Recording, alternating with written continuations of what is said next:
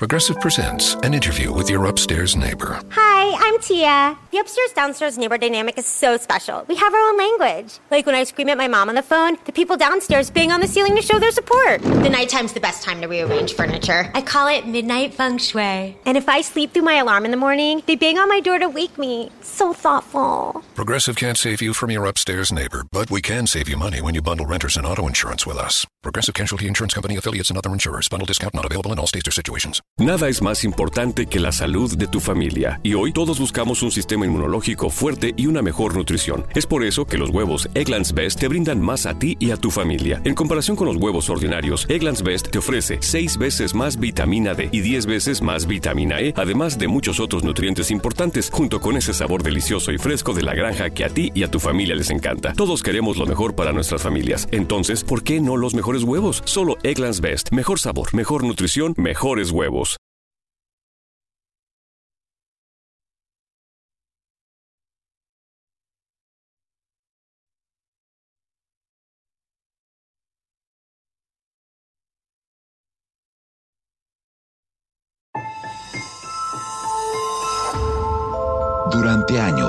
Se pensó que el Yeti vivía en los Himalayas.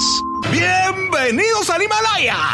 Hoy, después de una extensiva investigación, sabemos que no es así. El Yeti está en México. Y este es su espacio. Yo, check this out.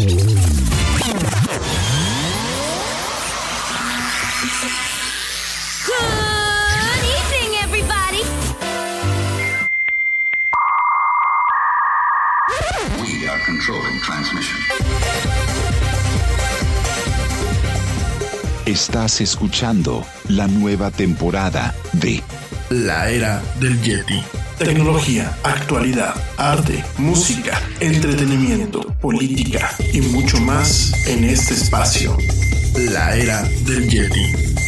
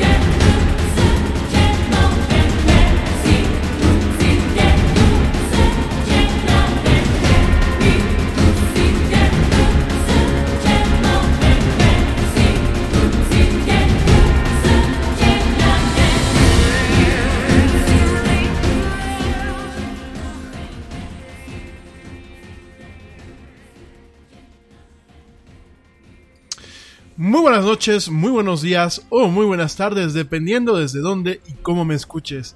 Como siempre, te doy la más cálida, la más cordial y la más sincera de las bienvenidas a esto que es el programa más de pelos de la radio, esto que es la era del Yeti. Yo soy Rami Loaiza y bueno, como siempre, de lunes a jueves, hoy, miércoles 16 de enero del 2019, te voy a estar acompañando a lo largo de dos horas, en donde vamos a platicar de mucha tecnología, mucha actualidad y muchas, muchas otras tantas cosas más.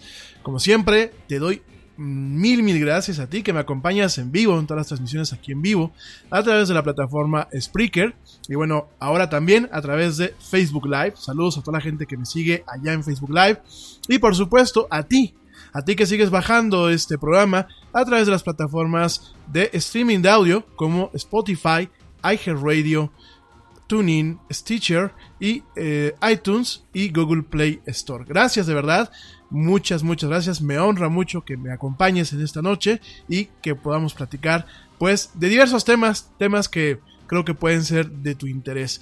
Eh, bueno, hoy de qué vamos a platicar, gente. Vamos a estar platicando el día de hoy acerca de... Eh, bueno, primero vamos a retomar un poquito el tema de las aplicaciones, las aplicaciones y los servicios. Bueno, principalmente son servicios, no son aplicaciones.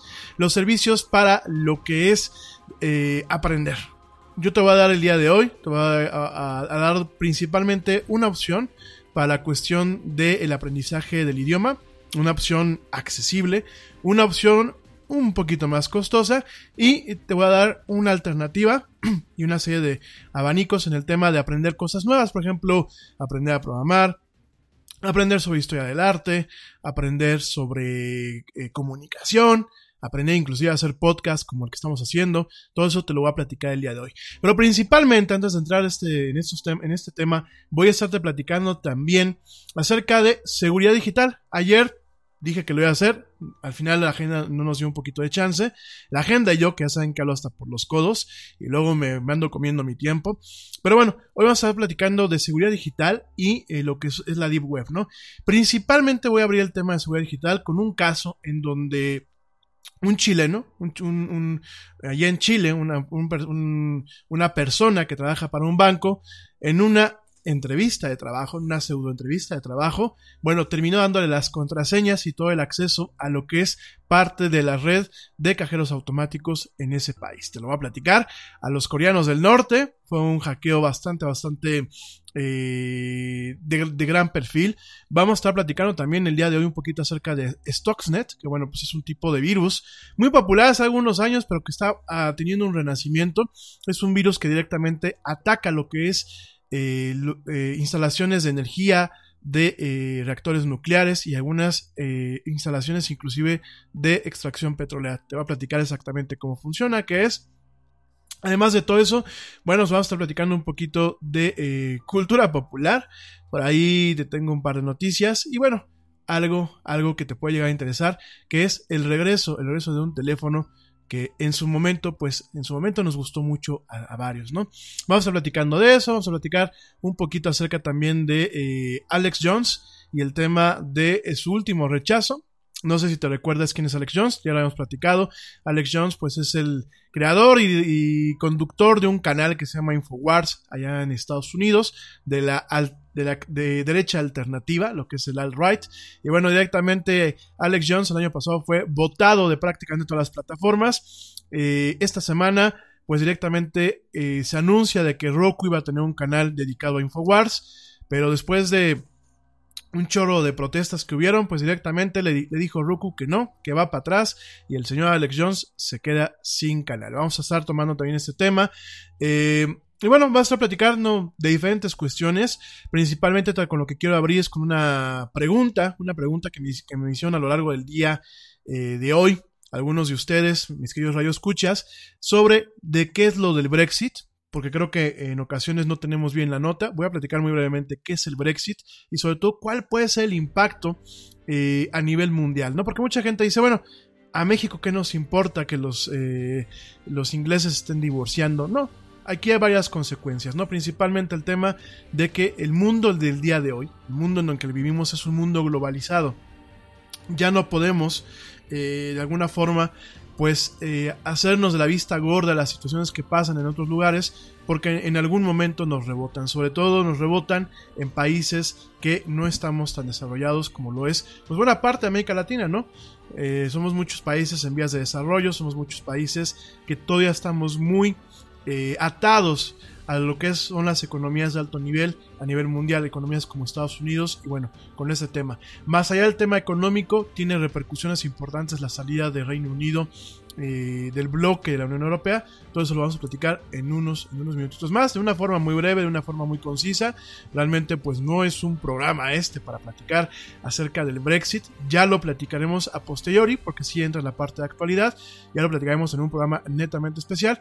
Pero veo que mucha gente tiene dudas, sobre todo con este tema de este intento, intento de cambio de primer ministro que hubo allá en Inglaterra, se hizo lo que es una moción de, eh, pues, de alguna forma de desconfianza, así se le conocen eso, en ese tipo de democracias, en donde, bueno, se hace un voto parlamentario y eh, en base a eso se verifica si, bueno, todavía el parlamento tiene confianza en el primer ministro. Si no es así, pues automáticamente eh, puede entrar un primer ministro interino que pueda ser escogido directamente por el parlamento, o bien puede directamente eh, convocarse elecciones.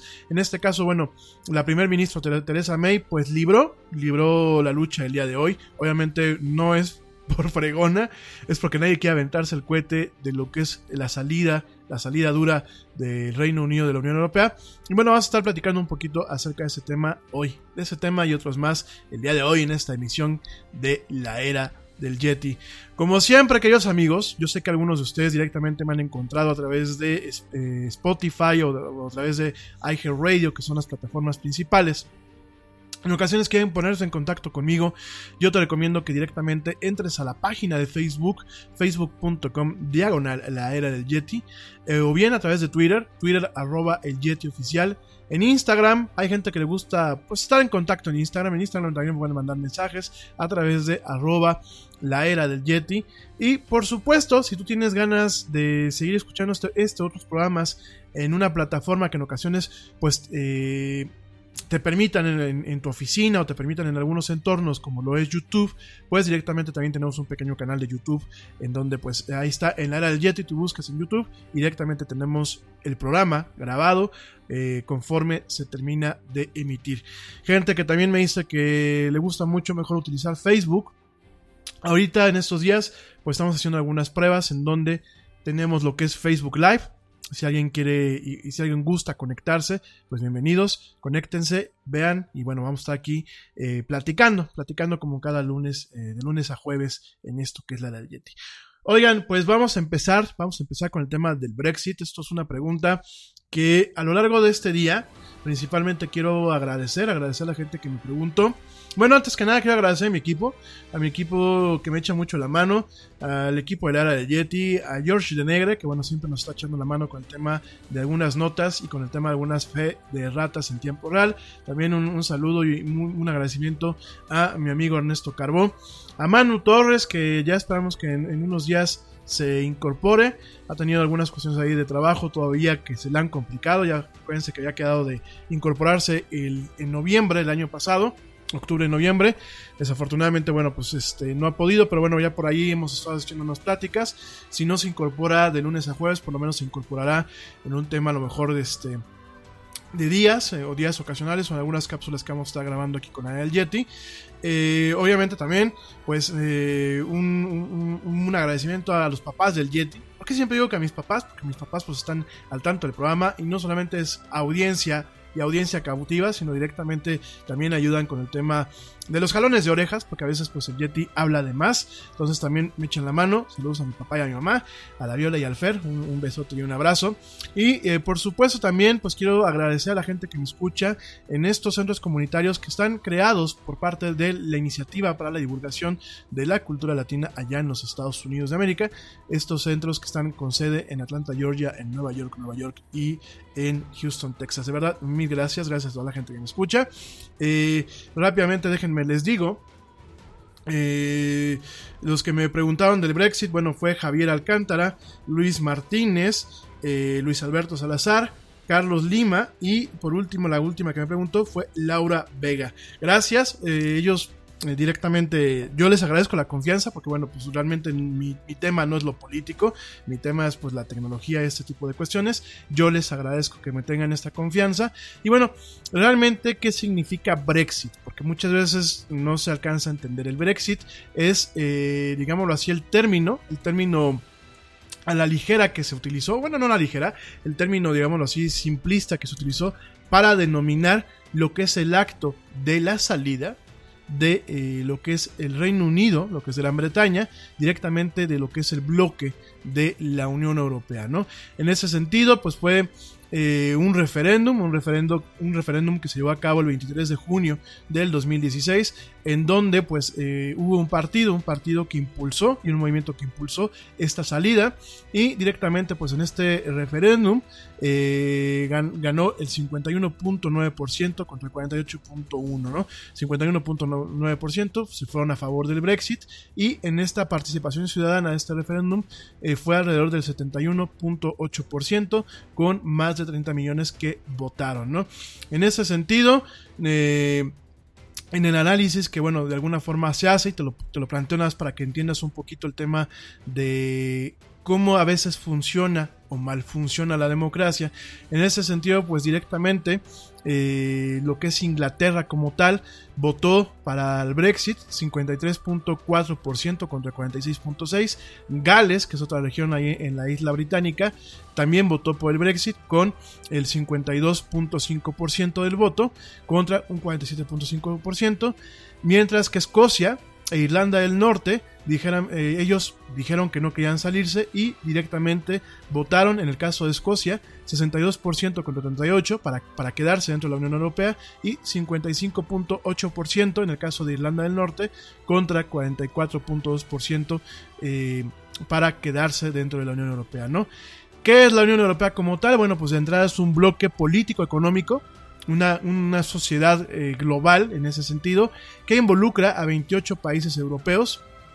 Este proyecto de la Unión Europea comenzó realmente después de la Segunda Guerra Mundial, uno de los primeros acuerdos que de alguna forma intenta pavimentar lo que es la concepción de la Unión Europea fue uno de los tratados de Maastricht, que ya platicaremos en su momento, y directamente eh, cuando finaliza la Segunda Guerra Mundial y empiezan con este proyecto, la idea era que se generara un comercio un comercio integral entre todo el bloque de los países que se suscribieran, porque se pensaba que al momento de tener compromisos, compromisos involucrados en el tema del comercio, pues directamente iban a poder evitar guerras como la que, eh, la que estaba acabando en ese entonces, ¿no? De ahí, bueno, pues directamente lo que es eh, la Unión Europea pues creció para convertirse en un mercado en un mercado único, permitiendo no solamente la transportación, el intercambio y libre comercio de bienes y servicios, sino también el tema de una movilidad humana, es decir, las personas que son ciudadanas de un país miembro directamente pueden pueden realocarse o pueden mudarse a otro a otro país miembro sin prácticamente ningún problema. ¿no? En ese sentido, bueno, pues es un, es un tema bastante, bastante eh, atractivo. Creo que fue interesante lo que hicieron los europeos en este contexto. Eh, fue un, ha sido un esfuerzo pues, muy ambicioso. Obviamente no eh, con sus retos y, con sus problemas, pero bueno, directamente la Unión Europea funciona como si fuera un país en gran escala que está compuesto de pequeños estados-nación eh, y que de alguna forma permite, permite que además de que cada quien mantenga una cultura, una ciudadanía eh, en base a lo que es su país, conserven o mantengan una ciudadanía eh, un poco más macro global en este entorno al ser considerados como parte de una ciudadanía europea, una ciudadanía de parte de lo que es la Unión Europea, ¿no? Entonces tenemos este tema en donde, bueno, pues la, el tema del Brexit es un, es un tema eh, en donde el, Reino Unido, Reino Unido, eh, como parte de una promesa, una promesa de campaña, volvemos a las promesas de campaña, se hace un referéndum, se hace un referéndum eh, para de alguna forma buscar el divorcio o la salida, la salida directamente de lo que es la Unión Europea. Esto, bueno, pues directamente apoyado por eh, conservadores, tanto de izquierda como de derecha, euroescépticos y eh, directamente eh, gente que pues ah, tiene otro tipo de intereses, ¿no? No quiero entrar en temas de la conspiración, no quiero entrar en cuestiones que a lo mejor eh, se dicen en los medios, pero directamente no hay una confirmación. Por ahí dicen que hay intereses rusos en el movimiento para desestabilizar el bloque de la Unión Europea. Pero el tema es que, bueno, pues directamente eh, se hizo un referéndum, se hizo un referéndum por parte de lo que fue, eh, eh, bueno, se impulsó por parte de lo que es el Partido Independiente del Reino Unido, el UKIP, se hizo, se presionó para que se hiciera un referéndum, por ahí el primer ministro conservador, David Cameron, pues de alguna forma cayendo en un juego, en un juego muy tonto, y sobre todo yo creo que dándole una mala interpretación al tema de la que es la democracia, ¿no?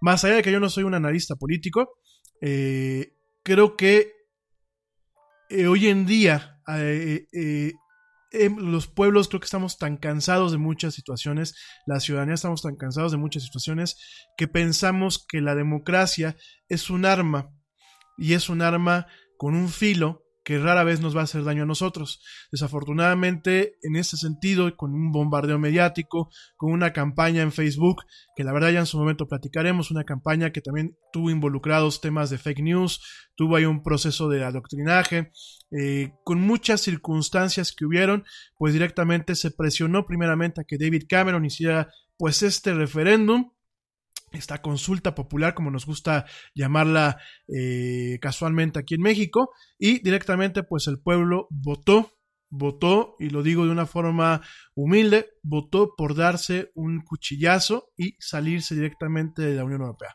¿Por qué digo que votó para darse un cuchillazo? Vamos a ser muy francos. Reino Unido, eh, cuando entró a pertenecer a la Unión Europea, siempre mantuvo un coliderazgo con lo que en su momento fue también Alemania a pesar de, bueno, las diferentes eh, situaciones antecedentes, porque obviamente hay que recordar que pues los alemanes y los ingleses tuvieron un conflicto muy fuerte en la Segunda Guerra Mundial. Eh, en su momento, y digámoslo así, en la parte contemporánea de lo que es la Unión Europea, pues directamente eh, siempre hubo un tema de un coliderazgo, ¿no? Reino Unido como tal mantenía ciertos privilegios que eran eh, de pertenecer al bloque, ciertos privilegios económicos, ciertos eh, privilegios sociales, pero no tenía las responsabilidades que sí tenían otros países miembros del bloque. Por ejemplo, hay que recordar, Reino Unido jamás cambió su moneda por el euro. De hecho, Reino Unido mantuvo siempre lo que es la libra esterlina. Como tal, el Reino Unido nunca participó en la zona económica activa de Europa. Ellos nunca estuvieron en la zona económica eh, europea, eh, siempre se mantuvieron un poquito ah, al margen. Por ahí en algunas cuestiones del intercambio cultural o el intercambio eh, de personas, lo que fue Reino Unido no suscribió lo que eran los tratados de Shenzhen, que de alguna forma permitían el libre paso o el libre pasaje de los ciudadanos que componían este, este, pequeño, este pequeño tratado. Eh, el Tratado de Shenzhen. ¿Y qué pasa? Bueno, pues directamente habían ciudadanos de algunos países de la Unión Europea que el Reino Unido les pedía inclusive pues un tema de visa especial para poder hacer cuestiones de trabajo o bien inclusive realocarse directamente en el país, ¿no? Eh, hubieron muchas cosas, hubieron muchas cosas por las cuales realmente el Reino Unido pues era miembro con todos los derechos sin eh, todas las responsabilidades. No lo digo yo, búsquenlo si gustan, eh, investiguen un poquito más. Inclusive medios, medios de progresistas como The Guardian, allá en el Reino Unido, siempre decían que pues el acuerdo siempre fue muy ventajoso para lo que era Reino Unido, ¿no? Aquí el tema viene eh, un poco de fondo en el sentido de que en algún momento pues lo que es Alemania junto con Bruselas tomaron un protagonismo en el tema de lo que es la, eh, comunidad europea y la Unión Europea como tal. Eh, a muchos ingleses de antaño pues no les hizo mucho clic inclusive todavía a gente eh, a baby boomers y algunos eh, personas de los 70s y 80s, todavía inclusive hasta mi generación, pues todavía traían un poquito ese tema recalcitrante de que no podía haber una alianza directamente con un grupo de países que quizás en su momento no habían hecho lo suficiente en torno a la Segunda Guerra Mundial, eso por un lado, y por el otro lado, eh, había todavía este recelo contra los alemanes, ¿no? Este recelo histórico en donde, bueno, pues seguían habiendo este dejo de animosidad entre lo que es Alemania. Entonces, eh, sumado con todo esto y sumado también con un, con un tema de un pseudonacionalismo que nos está pegando a nivel mundial, un pseudonacionalismo en donde los políticos no han hecho un buen trabajo y para tratar de subsanar, subsanar mucho de la imagen que puedan tener manchada, pues directamente han apuntado a otros países, ¿no? Lo vemos, por ejemplo, con Estados Unidos, que la culpa de muchos problemas de, que están pasando en Estados Unidos, la tenemos un país como México, lo, lo, tienen los inmigrantes. Lo vemos, por ejemplo, pues aquí en México, donde pues siempre también la culpa lo han tenido eh, los extranjeros, lo han tenido los esquemas neoliberales, lo han tenido pues eh, todas aquellas inversiones extranjeras, lo vemos en muchas partes de Sudamérica en donde el discurso es muy similar, lo vemos, lo estamos viendo pues por ejemplo en Reino Unido, en donde mucho de la venta para este divorcio, este Brexit, pues directamente lo vemos a partir del tema de la inmigración, de la inmigración ilegal, de una posible pérdida de empleos por parte de... Eh, el inglés, el británico, ante eh, lo que son los inmigrantes, sobre todo pues inmigrantes no solamente ilegales, sino también legales, con un tema pues que se maneja eh, como parte de pertenecer a la Unión Europea. Y eh, lo vemos también en algunos países de Europa Central y Occidental, por ejemplo como Austria, por ejemplo como Polonia, en donde este tema ultranacionalista está regresando, ¿no? Este tema en donde realmente para justificar los errores de una mala política, para justificar eh, los desaciertos de discursos políticos, bueno, pues lo más, eh, no le puedes echar la culpa a la gente directamente, no le puedes echar la culpa directamente al pueblo, lo que se hace muchas veces pues es echarle la culpa a factores externos, ¿no? En parte tenemos esta cuestión, este pseudo neonacionalismo que estamos viviendo a nivel mundial y también tenemos obviamente las campañas de, de miedo, las campañas de rencor, las fake news, el manejo de la desinformación. Por ahí yo me acuerdo en los meses previos al 2016 me tocaba ver y platicar con Joana, que no la veo conectada hoy, pero bueno, con Joana. Joana pues es una, una gran amiga y algo más que vive allá en Reino Unido. Ella es británica. Y con Joana platicábamos mucho, ¿no? Y ella me, a veces me mandaba algunas campañas que ya aparecían en su Facebook directamente, que eran eh, fundamentadas a partir de noticias falsas, ¿no?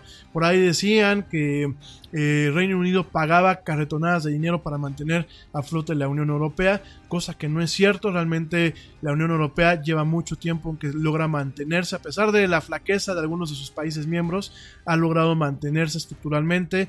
O, por supuesto los cambios han sido difíciles, por supuesto hay países que las políticas que se han impulsado desde, desde lo que es el, el, Congreso Europeo ahí en Bruselas, pues les han costado trabajo, sobre todo en el, en el tema económico. Eh, por ejemplo, España, mi gente en España que me escucha, pues ellos siempre me platicaban que había habido una una diatriba en el, en el tema de poder adoptar el euro contra la peseta, ¿no? Y de cómo había caído bastante lo que era el poder adquisitivo con la entrada del euro contra lo que originalmente era la peseta, ¿no? Entonces, sí existen esos factores, pero mucho se manejó de una forma muy engañosa, sobre todo con un país de alto nivel como lo es Reino Unido. Eh, las notas que se manejaban en Facebook, en algunos grupos muy especializados, inclusive en algunos medios, pues eran muy alarmistas, era un tema de, había que, una, una emergencia nacional, había que, que controlar el tema de la inmigración, había que controlar el tema de los pues la lana que se le daba a la Unión Europea y todo esto llevó llevó a este sentimiento eh, pseudo nacionalista de los británicos y que se votara por un divorcio, ¿no? Ahora bien, eh, esto es todo a grosso modo, todo esto es muy, muy amplio, ya lo platicaremos pues probablemente en su, en su momento con más, con más calma. Sin embargo, ¿qué es lo que sigue, no? Eh, actualmente tenemos un problema en donde ya se negoció con la Unión Europea. Hey, we get it. You don't want to be hearing a progressive commercial right now, so let us tell you something you do want to hear. You are powerful. You're a warrior who bathes in your enemy's tears. Then you step out of that refreshing tear bath and into a bathrobe that somehow looks good on you. Yeah, you can pull off a robe. There. Don't you feel better? You'll also feel better when you save money for driving safely with Snapshot from Progressive.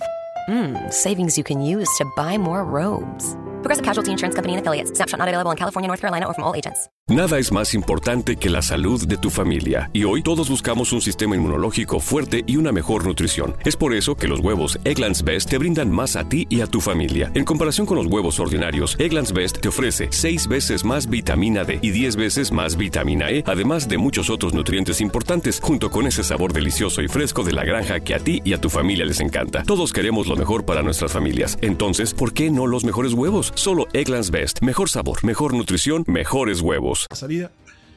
Es una salida sí o sí. ¿Por qué? Porque la Unión, la Unión Europea, pues de alguna forma se siente ofendida, se siente molesta por el tema de los británicos y en el plan en el que se pusieron. Sobre todo porque aparte eh, es como el hermano, el hermano abusivo, ¿no? Es el hermano abusivo con muchos derechos y que todavía tiene el derecho de ponerse digno para no dar nada a la casa cuando es necesario o para no aportar socialmente a los temas de familia, ¿no? Entonces, de alguna forma, pues hay una molestia, una molestia muy entendible, una molestia en donde no solamente es la molestia contra los países europeos, sino el desbalance que se genera ante el proyecto de una Europa unificada, ¿no? Es una patada a años de historia, es una patada a tratados de paz, es una patada directamente a gente que lucharon por darle una estructura a la Unión Europea y es una patada realmente a la globalización como tal. Yo sé que la globalización no es perfecta, Sé que todavía existe un movimiento globalifóbico en donde se busca que, bueno, pues regresemos a los tiempos de antaño en donde cada maldito país pues era una maldita aldea cerrada y en donde pues si tú no tenías algo porque no lo producía ese país o no tenías ese talento ahí, pues te tenías prácticamente que fastidiar porque no haya poder humano para tocarle al vecino o tocarle al vecino del otro lado del charco y que te diera o esa ayuda o que te diera ese talento, ¿no? Hoy tenemos esas cuestiones, hoy tenemos una economía global que aunque no nos gusten muchas veces las formas en las que funciona, pues es lo que a lo largo de estos prácticamente 60 años ha funcionado de una forma adecuada, ha evitado ciertas catástrofes, ha evitado ciertos cataclismos, por supuesto. Hay muchas cosas que todavía se pueden hacer, hay mucho trabajo de por medio, no es perfecto, sin embargo, bueno, pues es un buen paso, ¿no? Eh, pero dicho todo esto, pues obviamente también es una patada a esos esfuerzos. Es una patada a todos los tratados que hubieron eh, previos a la formación de la Unión Europea y de alguna forma es ceder ante intereses separatistas que lo único que buscan es agua para su pozo. Entonces, de alguna forma, pues nos toca ver esto, esto de- del Brexit, en donde tenemos esta separación. Esa es la parte, digámoslo así, la parte visual, la parte en donde puede ocasionar un tambaleo directamente a lo que es la Unión Europea. ¿En cómo nos afecta a los demás? Porque últimamente está muy de moda tomar la postura de no pasa en mi casa, a mí no me importa. Cuando no acabamos de entender que, bueno, pues tristemente todo, el mundo vivimos en este planeta Tierra, lo compartimos. Eh, créanme que yo creo que en muchos nuestra cabeza no es una cuestión de que nos dé gusto. Si, yo creo que si por mí fuera y hubiera de varias sopas, créanme que yo preferiría vivir en Marte o en prácticamente en la chingada sideral. eh, en vez de compartir la Tierra con, varios seres humanos que, compartimos, me parece que la humanidad ha alcanzado un tope, un tope cultural y social, en donde ya no nos, no nos estamos moviendo. Quizás nos vemos en el tema tecnológico, quizás nos movemos en algunas cuestiones microsociales, pero realmente no nos estamos moviendo, no, no está habiendo un progreso. Y la verdad, uno voltea para todas partes y en vez de ver una evolución humana, una evolución del conocimiento, eh, sociedades mejor preparadas, mejor informadas, estamos viendo todo lo contrario, ¿no? Entonces, dicho todo esto, pues cuáles son los efectos, ¿no? Dejando a un lado la actitud de a mí me vale lo que le pasa a los ingleses, o por ahí como decían el otro día, pues a mí me vale porque ya son los banqueros y nos han hecho mucho daño. Lo dice quien estaba endeudado este, con un crédito bancario para pagar su pinchurriento iPhone que compró el año pasado. Pero bueno, así ya vemos seres en este planeta y en esta línea del Señor. Pues, ¿en qué nos afecta? En primer lugar, nos afecta en el tema económico. Eh, uno puede pensar que una crisis económica en un segmento del globo, por ejemplo, vamos a pensar que España tiene un- una crisis económica o en este caso Reino Unido tiene una crisis económica, uno puede pensar que a nosotros no nos afecta. La cosa es que sí nos afecta. Porque tenemos o somos parte de cadenas de producción o cadenas de proveedores que en ocasiones surtimos mercancías o maquilamos cuestiones para un país como Reino Unido. Maquinamos cuestiones, por ejemplo, para un país como España. Si uno de estos países entra en una crisis, por supuesto lo primero que se hace es cerrar los grifos. ¿Y los grifos cuáles son los que se cierran? Se cierran los grifos que están fuera del país. Por un lado, se extraen inversiones, porque lo que está pasando, por ejemplo, ahorita en el Reino Unido, es que los grandes capitales dijeron, nosotros no nos vamos a esperar hasta el 29 de marzo a ver cómo termina este, este divorcio. Lo que vamos a hacer es ir retirando. Y en el tema de cuestiones bancarias, se retiraron inversiones tremendas se, movieron sedes de bancos, se movieron directamente oficinas y personal de bancos para sacarlos directamente lo que es Inglaterra como tal, lo que es Reino Unido, y moverlos en algunas partes a Irlanda, en otras partes directamente a otros países de la Unión Europea. ¿no?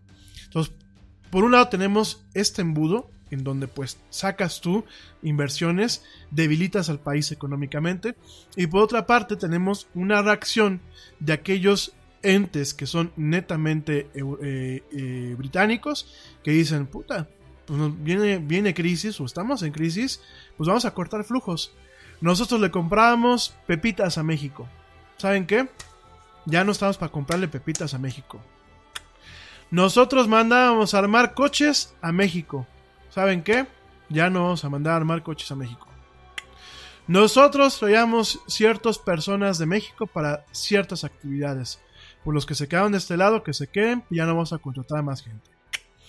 Nosotros habíamos puesto un par de bancos nuevos allá en México para poder obviamente abrir un mercado. Como normalmente no han despegado, vamos a cortarle fondos. Y esos bancos que van a contratar gente y que van a generar empleos, pues directamente se quedaron así, ¿no? Y yo te estoy hablando en términos muy simples. Pero cuando tú empiezas a ver mecanismos macroeconómicos, cuando empezamos a ver balanzas de importaciones y exportaciones, y cuando empiezas a ver cómo van pegándole poquito, poquito, poquito a poquito a lo que es el Producto Interno Bruto, a lo que es el PIB, pues te vas dando cuenta que la crisis del Reino Unido te pegó a ti. Ahora bien, aquí por qué puede ser tan importante, porque además el Reino Unido, pues no solamente es con México, Reino Unido también es un tema con los Estados Unidos, con la misma Europa, con otros países. Entonces, empiezas a ver cómo cambia la dinámica cliente-proveedor, empiezas a ver cómo cambian los flujos, cómo se manejan las importaciones y las exportaciones, cómo van el tema de las inversiones em, directas, inversiones extranjeras directas en diferentes países, y es cuando realmente uno dice, chin. Y así empiezan las grandes crisis. Empiezan con un resfriado de un país, ah, pues a otro más susceptible de una pulmonía y el otro ya se está muriendo. ¿Y así? Pa, pa, pa, ¿Qué es lo que nos puede pasar?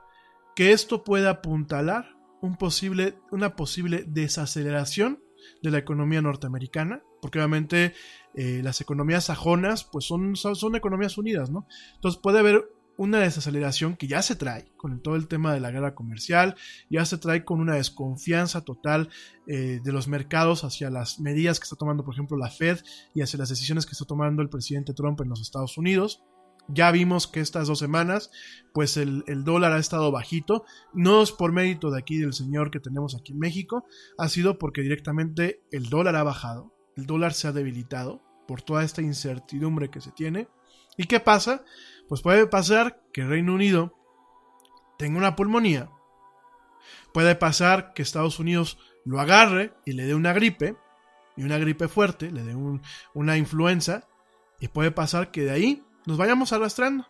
Ya pasó, fíjense, en el 94 hubo un efecto que se le llamó el efecto tequila, en donde la crisis mexicana hizo que varias economías tuvieran crisis o pequeñas crisis a lo largo de, una cierta temporada.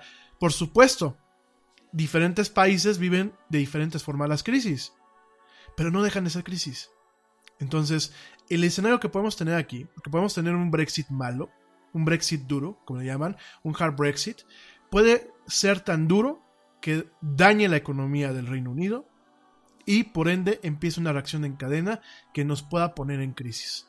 Ya tenemos muchas situaciones de alarma, no solamente en México, sino en América Latina. Mismo Estados Unidos está con el tema de este shutdown del gobierno, que es que el gobierno no puede operar, porque no hay un presupuesto que le permita operar. Eh, todo esto a la larga nos puede realmente explotar en la cara a todo el mundo y puede ocasionar una crisis que no se veía venir desde lo que era la Gran Depresión hace, hace ya varios, varios años, de hecho pues fue en el siglo pasado. ¿no? Entonces, tenemos muchas cuestiones en donde sí hay que estar atentos del Brexit. Sobre todo para saber para dónde nos vamos a mover. Está claro que en algún momento nos va a tocar una crisis de la gorda. Y probablemente no tengamos la suerte para agarrar y decir, ah, pues yo me voy a un país que no esté tan hundido como el mío. Lo que tenemos que hacer es tomar las precauciones adecuadas, estar informados, si hay un plan B que te permita salirte del país a un lugar donde pues realmente sean islas, porque ahorita no vamos a ver realmente continentes. Si se viene una crisis como, como se ha venido perfilando por algunos analistas, no van a haber continentes a donde, a dónde largarse, van a haber realmente islas, ¿no? Países o, economías eh, emergentes, ¿no? Y eso cuando tú tengas chance. Cuando no, pues tampoco te puedes morir.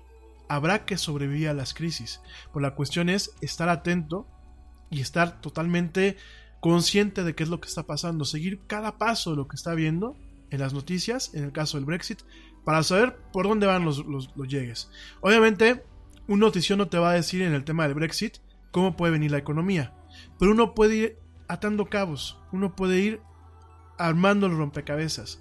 No se hace falta ser muy brillante. Hay ciertas cuestiones que leyendo un poquito de historia y poniendo un poquito atención a las cuestiones, uno puede decir, chin, ahí viene la marea. O a lo mejor no viene ninguna marea. Pero igual yo tengo que estar preparado para todo. Entonces, ese es el tema. Uno, nosotros tenemos que estar atentos. ¿Por qué? Porque una crisis económica en Reino Unido le puede pegar con todo a México y puede pegarle con un tema de una carambola en donde de pronto tengamos un Reino Unido en crisis, tengamos un Estados Unidos en crisis, tengamos un México que ya con todos estos errores que se han ido acumulando puede entrar más fácilmente en crisis a partir de una desaceleración económica. Ya empiezan a surgir cifras en donde pues eh, el tope de crecimiento para México este año puede ser del 1% lo cual ya está muy cerca del terreno de lo que es eh, una recesión. Por supuesto, no todo, no todo es culpa del viejito que tenemos ahorita haciéndose tonto eh, en el gobierno. Por supuesto, muchos de la culpa del tarado que tuvimos antes, del pedazo de imbécil que tuvimos antes, porque hay que decir las cosas como son. Y obviamente todo eso se conjunta, todo eso se va conjuntando. La verdad son tiempos muy difíciles los que estamos viviendo eh, a nivel mundial. Para donde volteemos, pues vemos un panorama no malo, no oscuro, pero sí poco prometedor. Y sobre todo creo que, creo que tenemos que tener la inteligencia, una, para sobrevivir y dos, para aprender de estos errores y realmente inculcarle a las nuevas generaciones que no los vuelvan a cometer. Porque aquí claramente se utilizó lo que es la democracia como un arma para dispararse en el propio pie. Y realmente nos damos cuenta de que las democracias no somos tan maduras si ustedes se ponen atención, somos niños. Somos el niño que se le dio una arma. Un arma que sirve para defenderse, un arma que sirve para hacer deportes. Y lo que hizo, por un tema de inocencia, por una falta de madurez, fue pegarse un tiro en el pie. Entonces, eh, dicho todo esto, pues viene un tema muy importante. Eh, vamos a ver cómo afecta todo esto. Vamos a ver, por ejemplo, como bancos como HSBC cómo va a comportarse en caso de una crisis. Hay que recordar que HSBC pues, es un banco inglés. Vamos a ver cómo, siguen funcionando los acuerdos, cómo siguen funcionando los vínculos. Vamos a ver cómo sigue funcionando el comercio. La gente que sabe de comercio internacional, pues no me dejará mentir. El panorama que se ve es un panorama no negro, pero sí es difícil, con muchas alertas y con mucha incertidumbre. Hay que estar atentos. ¿Qué fue lo que pasó hoy? Pues directamente nadie se quiso aventar el cohete nadie quiso presionar para que a Teresa May le dijeran. Porque el problema es, ¿ahora quién le entra? ¿Quién va a cargar con el costo político de las consecuencias de un Brexit?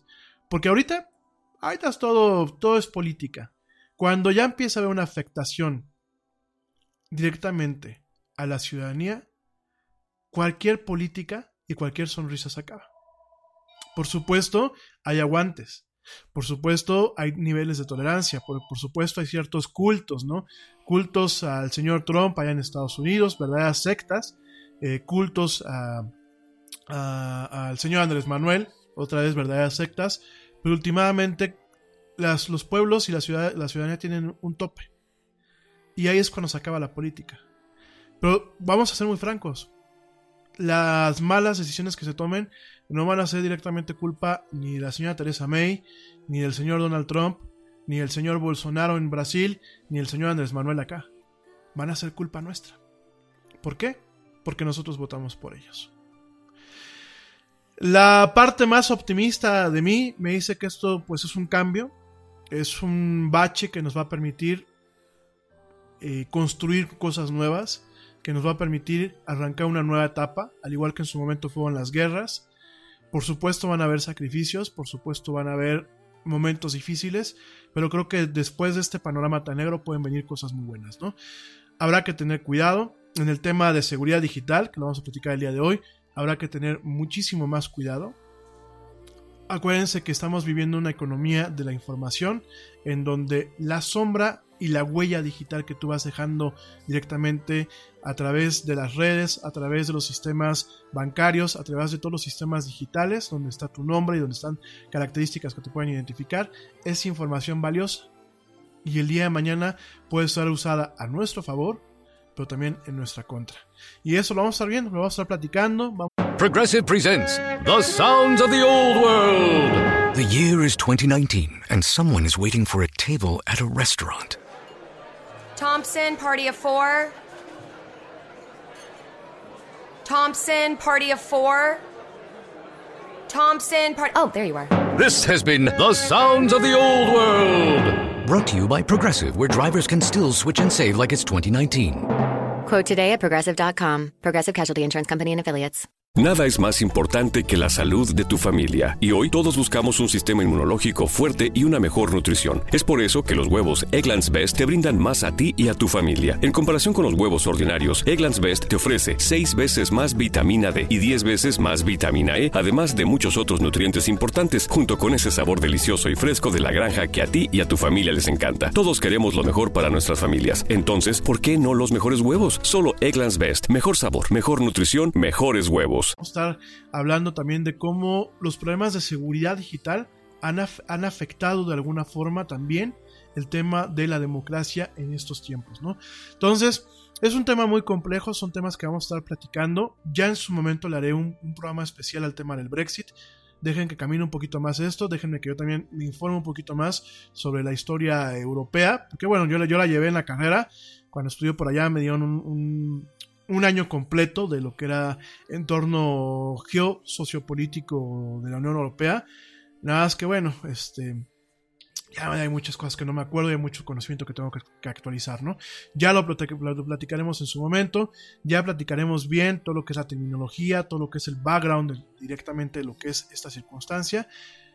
Eh, aquí la situación es, si no se autoriza por parte de lo que es el Parlamento. Si el Parlamento, perdón, si el Parlamento no autoriza lo que es el Brexit como lo negoció Theresa May, que es un Brexit poco conveniente, directamente se va a un Brexit duro, en donde no hay ninguna clase de acuerdos con la Unión Europea, no hay una salida eh, blanda y automáticamente hablaríamos de crisis bastante fuertes en diferentes aspectos para lo que es eh, el Reino Unido. No solamente en lo económico, sino también tenemos un problema que es Irlanda, que Irlanda siempre ha tenido cuestiones separatistas, tuvimos mucho tiempo terrorismo por parte de Irlanda, por parte de la IRA, entonces vamos a, tener una situación muy complicada en ese bloque, o sea, realmente eh, esperemos que de alguna forma haya sensatez y se busque una salida lo más adecuada posible, porque no hay vuelta de hoja, la Unión Europea dijo, te vas, pues te vas, ¿no? Entonces, es un tema que hay que seguirlo, Espero que la gente que me lo preguntó, pues directamente les haya quedado un poquito más claro. Ya en unas semanas, pues entraremos un poquito más en detalle. Inclusive si me puedo traer un experto, por ejemplo, como mi mentor y gran profesor Carlos Treviño, que les haga todo este tipo de cuestiones y nos pueda acompañar si me está escuchando. Y directamente, pues que platique como experto también en este tema, pues por aquí lo vamos a tener, ¿no? Entonces, bueno, espero que haya quedado claro. Y eh, moraleja, porque eso tiene una moraleja, ¿no? Independientemente de ponernos a seguir, de estar atentos, de informarnos, la moraleja es, hay que tener cuidado cómo usamos y abusamos de la democracia. Y sobre todo creo, creo que es buen momento todavía, a pesar de que ya tenemos muchos, este, el agua, el agua en los aparejos o el agua hasta el cuello, creo que todavía es buen momento para reconocer cuando la hemos regado como ciudadanos y hemos tomado malas decisiones y hay que presionar triplemente a nuestros políticos que son nuestros empleados para que realmente hagan lo correcto o intenten lo menor posible dañar las, las, cuestiones, ¿no? Lo estamos viendo con el señor Trump, con uno de los shutdowns, eh, bueno, no, no uno, el shutdown más largo de la historia de ese país, que ya está ocasionando un problema a nivel económico. ¿Por qué? Porque directamente, pues, el trabajador del gobierno no se le está pagando. Hay gente que ahora dice, ¿y cómo pago mis deudas? Hay gente que puede empezar a, caer en un default, que el default es no pago y podemos empezar a tener un, tema en donde tengamos una cartera vencida amplia en lo que es eh, los bancos y bueno, de ahí puede venir una crisis también, ¿no? Entonces, amigos, creo que hay que madurar y utilizar los medios para poder madurar como democracias, como pueblos y como sociedades. En fin, Gente, me voy rapidísimo a un corte para regresar con todos los temas que tenemos en la agenda. No me tardo nada. Redes sociales, facebook.com diagonal la era del Yeti, Twitter arroba el Yeti oficial, Instagram arroba la era del Yeti y estamos en YouTube ya también como la era del Yeti. Búsquenos ahí directamente. No me tardo nada, ya volvemos en esto que es la era del Yeti.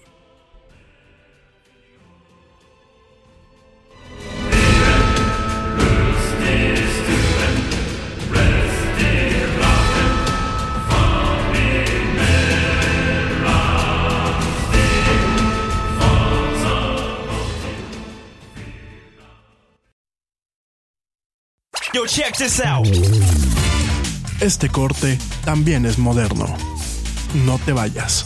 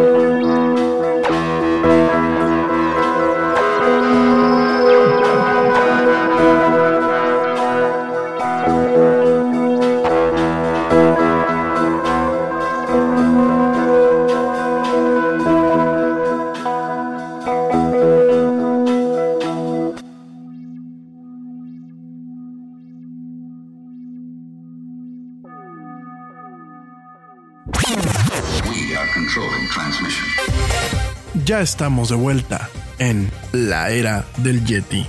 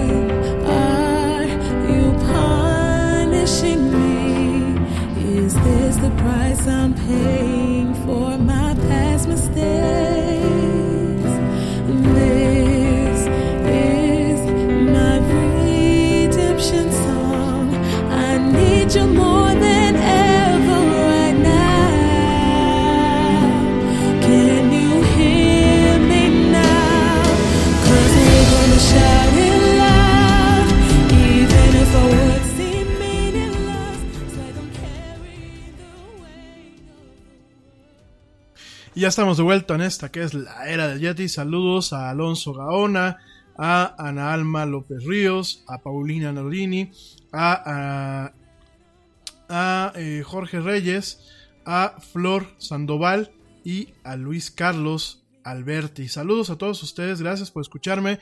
Aprovecho también Aprovecho también para mandar saludos directamente pues, a toda la gente que me escucha aquí en México, eh, aquí en Querétaro, en la Ciudad de México, en Chihuahua, eh, directamente también ahí en Tijuana, en Mexicali. Saludos, saludos muy cordiales, también allá en Cuernavaca. Eh, también por otro lado, saludos a Estados Unidos, a la gente que me escucha directamente, además de las ciudades que ya dije, pues directamente a la gente que me escucha en Ashburn, allá en Virginia. Eh, también allá en, ¿cómo se llama? Espérenme, déjenme a la información. También en San Francisco, en California, en San Pedro, en San José, California. Y bueno, también, pues por supuesto, a toda la gente que me escucha eh, en algunos países hermanos de Latinoamérica. Eh, la gente que me escucha en Lima, Perú. Saludos a mi amigo Jaime, si me está escuchando por allá. Saludos a la gente que me escucha en la ciudad de Caguas, Puerto Rico. Saludos a la gente que me escucha en San Pedro Sula, allá en Honduras. En Guatemala, Guatemala. Saludos allá a mi primo Edgar que está por allá. Saludos, bueno, pues directamente a la gente que me escucha en Costa Rica. Eh, un gran placer que me escuchen allá mis, mis hermanos, los chicos, mis amigos, los chicos. Eh, saludos, bueno, pues a la gente que me escucha en Venezuela. Les mando un fuerte, fuerte, fuerte abrazo a mis hermanos allá en Venezuela y mi cariño más profundo y los ánimos para que, bueno, pues todo lo que se está viviendo allá, pues pase, pase pronto, ¿no? Saludos también a mi gente en Colombia, hermoso país. Ya por fin aquí en México nos llega ahora el día 28 de enero, nos llega esta producción que ustedes hicieron, una producción que a mí me gusta mucho, esta de La Ley del Corazón. Yo no soy telenovelero, pero sí la recomiendo, la recomiendo, es una producción que la hizo directamente... Eh, R, RCT, RCT allá, este, muy buena producción la primera temporada, esta pinta también muy bien, la verdad, padrísimo lo que están haciendo allá en Colombia, muy, están tomando creo que buenos pasos y luego lo repetí, yo creo que están haciendo bien varias cosas, ¿no? Bien por sumarse al tema de la OTAN, tiene muchas, muchas ventajas. Eh, yo sé que a lo mejor en temas de soberanía, pues sí eh, levanta un poco las cejas, pero de cualquier forma, pues eh, muy bien lo que están haciendo por allá, de verdad, un saludo muy grande allá a mis amigos en Colombia. También, pues por supuesto, saludos a mi gente que me escucha allá en España, en Barcelona, fíjense que de pronto se nos fueron los números arriba en Barcelona, les mando un saludo.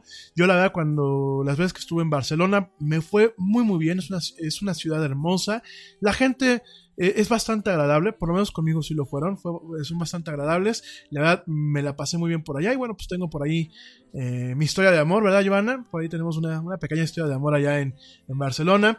Mi gente en Madrid, que fue donde viví cinco años por allá, pues yo qué puedo decir, digo, realmente eh, parte de mi vida y parte de mi corazón lo dejé allá en Madrid. Es una ciudad hermosa. El madrileño, pues son gente también tremenda. Ya mi amiga, mi amiga Esme, mi amigo Nacho del Pozo, eh, mi amigo Javi. Bueno, en general, pues saludos a toda la gente allá en Barcelona, que en, en Madrid, perdón, en Madrid y también en Barcelona. También saludos a mi gente allá en, en Lanzarote. Fíjense en Lanzarote, allá en las, hermosas Islas Canarias. Saludos a quien quiera que me esté escuchando en Lanzarote. Saludos a la gente que me escucha en Palma de Mallorca. Y bueno, en general, pues saludos, saludos a toda la gente que me escucha a nivel mundial en Alemania, Ale Dressler, que ahora no la veo conectada, pero saludos allá en Alemania. Saludos allá a la gente que me escucha directamente en Suecia, en Suiza, en Francia. En Italia, empiezo a ver que tenemos gente que nos está escuchando en Italia. Saludos allá Italia. En general, bueno, pues gracias mundo. De verdad, me honra muchísimo que me sigan y que me ayuden con este programa, de verdad. Oigan, pues vamos a platicar de temas un poquito más agradables. Ya se nos fue, pues prácticamente la primera hora hablando de lo del Brexit. Primeramente, pues rápidamente te platico que ayer, ayer mientras teníamos el programa, mientras estábamos platicando aquí muy a gusto, pues directamente se hizo el anuncio, se hizo el anuncio y se lanzó un, un teaser trailer, o lo que, le, lo que le llaman, bueno, un provocador. Se hizo el anuncio y se lanzó un provocador de directamente una nueva entrega. Progressive presents an interview with your upstairs neighbor. My name's Barry. I live right above you. I don't host parties. I host after parties. They're like parties, only louder and nobody goes home. You can see right here, I ripped out all the carpeting because it was holding me back with my pogo stick. Man's got a pogo. Oh, I'm a prankster. I'll grease up a soda can and then when somebody grabs it, boom! Progressive can't save you from your upstairs neighbor, but we can save you money when you bundle renters and auto insurance with us. Progressive Casualty Insurance Company affiliates and other insurers. Bundle discount not available in all states or situations. Te preocupas por la salud de tu familia y hoy un sistema inmunológico fuerte y una mejor nutrición son más importantes que nunca. Es por eso que los huevos Egglands Best te brindan más a ti y a tu familia. En comparación con los huevos ordinarios, Egglands Best te ofrece 6 veces más vitamina D y 10 veces más vitamina E, además de muchos otros nutrientes importantes, junto con ese delicioso sabor fresco de granja que a ti y tu familia les encanta. No son tiempos ordinarios, entonces, ¿por qué darle a tu familia huevos ordinarios? Solo Egglands Best. Mejor sabor, mejor nutrición, mejores huevos. de los cazafantasmas. Una nueva entrega de los cazafantasmas directamente que se estará estrenando pues, posiblemente en el verano del 2020. Eh, ya vimos el tráiler, pues es un tráiler muy, muy corto en donde se ve pues una granja, una granja con una tormenta eléctrica de fondo, directamente alguien trabajando en lo que pensamos pues es un, un paquete de protones, una de estas mochilas en la cual tienen pues esta pequeña como arma que permite agarrar los fantasmas y llevarlos pues a sus trampas. Se ve que están trabajando ahí. De pronto pues hay una corriente de aire y alcanzamos a ver directamente pues lo que es el Ecto 1, que el Ecto 1 pues es el vehículo en donde pues directamente se transportaban lo que eran los eh, cazafantasmas, ¿no? Esta película, bueno, pues directamente eh, se piensa que eh, va a ser, va a ser un- una, una película que exista en la continuidad de las primeras dos películas. Directamente eh, esta película está siendo eh, producida y dirigida, bueno, va a ser dirigida por, eh, permítanme, déjenme, jalo la información. Es alguien de los Reitman, eh, de hecho, el papá, el papá Iván Reitman, fue el que dirigi- dirigió las dos primeras películas y quien está dirigiendo esta película es directamente Jason Reitman, que es el hijo de el, papá, el que, el que de alguna forma dirigió Los Cazafantasmas, las dos primeras películas. Ojo, no fue el creador, el creador de Los Cazafantasmas como tal, la versión americana, porque ojo, el tema de Los Cazafantasmas ya lo platicamos en su momento.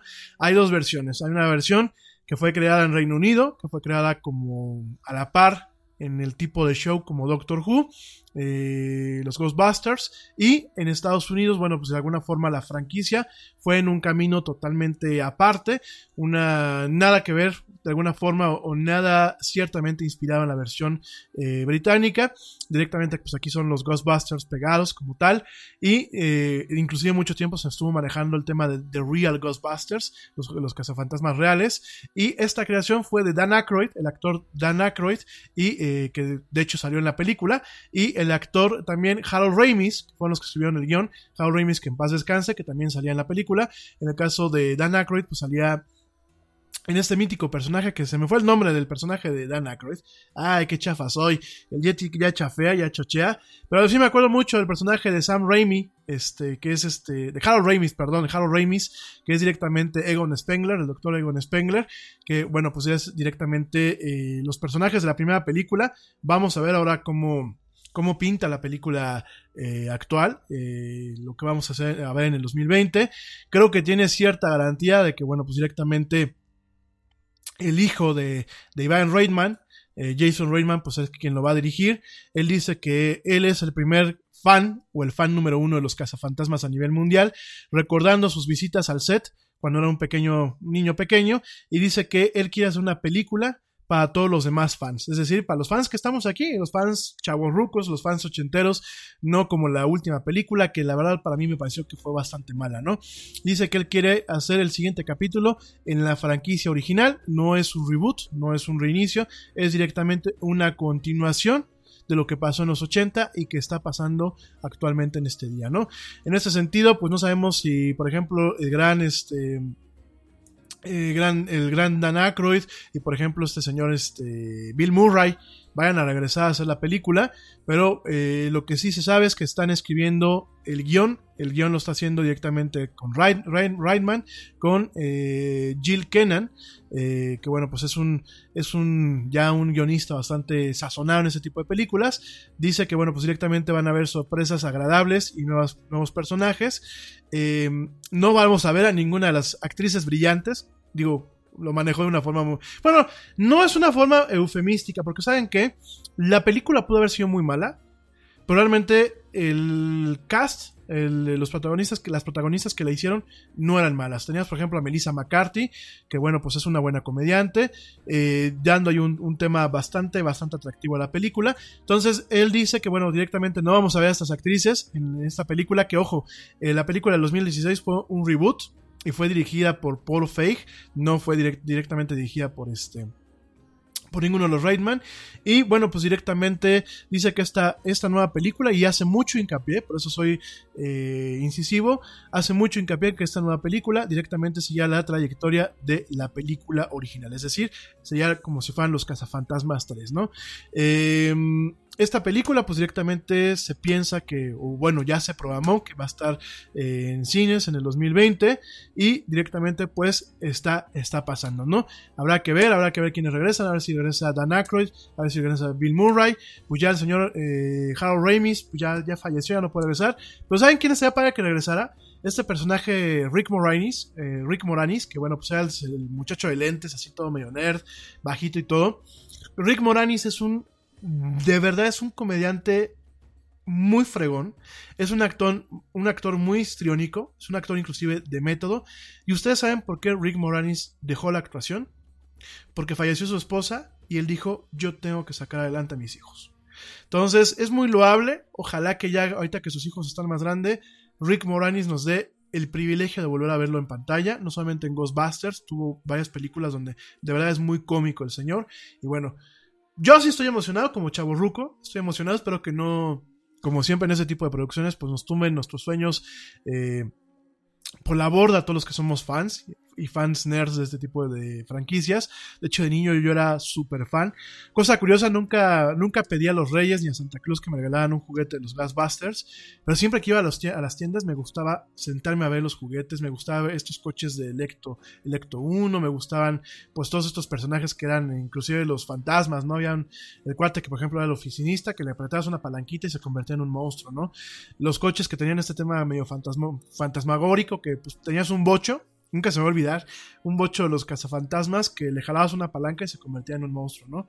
Y por supuesto el tema del pegajoso, pero yo, yo sí era fan, ¿eh? Era, era, fan y me da gusto, me da gusto ver y ojalá que regresen, pues aunque se hagan los actores, lo que es este Bill Murray, que Bill Murray a mí me parece un actorazo, y, y Dan Aykroyd, que regresen pues por lo menos para de alguna forma hacer un punto final en lo que es la franquicia Deja los Cazafantasmas y hacer un reboot o de alguna forma ceder la estafeta a una franquicia nueva eh, con nuevos personajes, pero que de alguna forma coexistan en el mismo universo y no se caigan en los errores garrafales que en su momento se cayeron, pues en la producción del 2016 de Paul Feig. Yo estoy animado, vamos a ver, vamos a ver qué pasa, ojalá que nos pasen más trailers de esta, de esta franquicia de lo que son los cazafantasmas.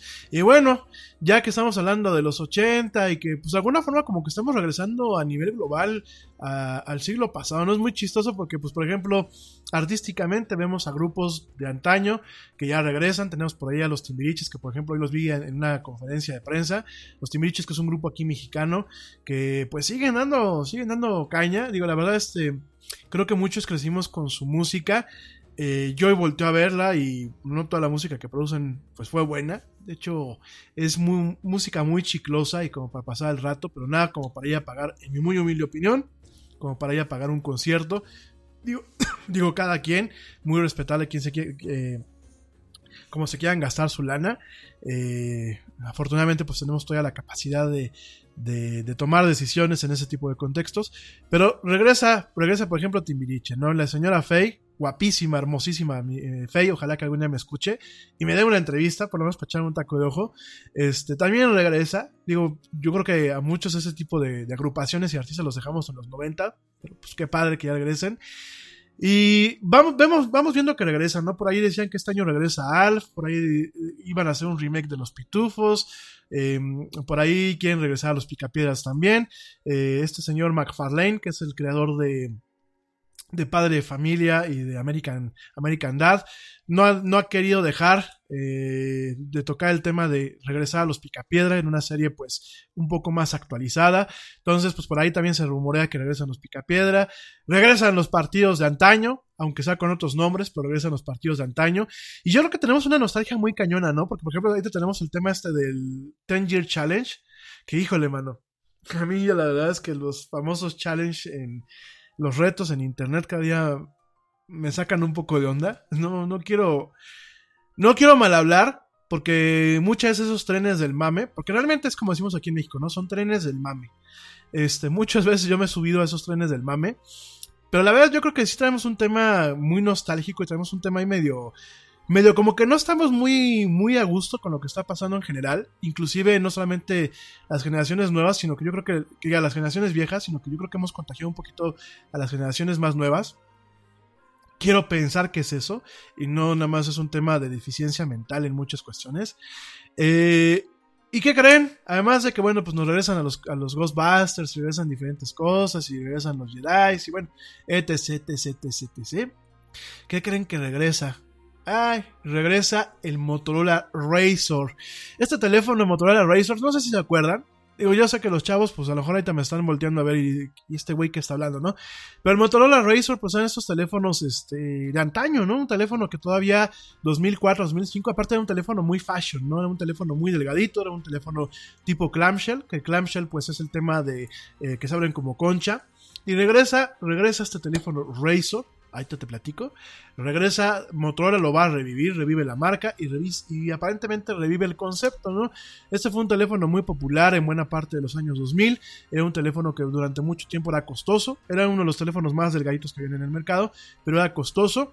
Ojo, no era un smartphone. A la gente que no se acuerda cuál es el tel- Motorola Razor, directamente pues no era un smartphone.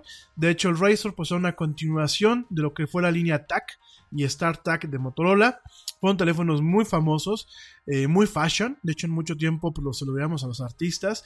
Eh, las chavas traían siempre el color rosa, rosa metálico o el color dorado o bien el color original. Eran teléfonos que, bueno, en su momento inclusive marcaron una pauta de diseño, en un lenguaje de diseño para lo que fueron los teléfonos Nextel de Motorola y directamente Lenovo. Hay que recordar que Lenovo ahorita es la dueña de Motorola, directamente se anuncia, se anuncia en un reporte nuevo que directamente lo publica The Wall Street Journal que Motorola de la mano, bueno, Lenovo de la mano de Motorola está pensando resurgir y eh, volver a retomar lo que es el teléfono Razor, la línea Razor, para este 2019, ¿no?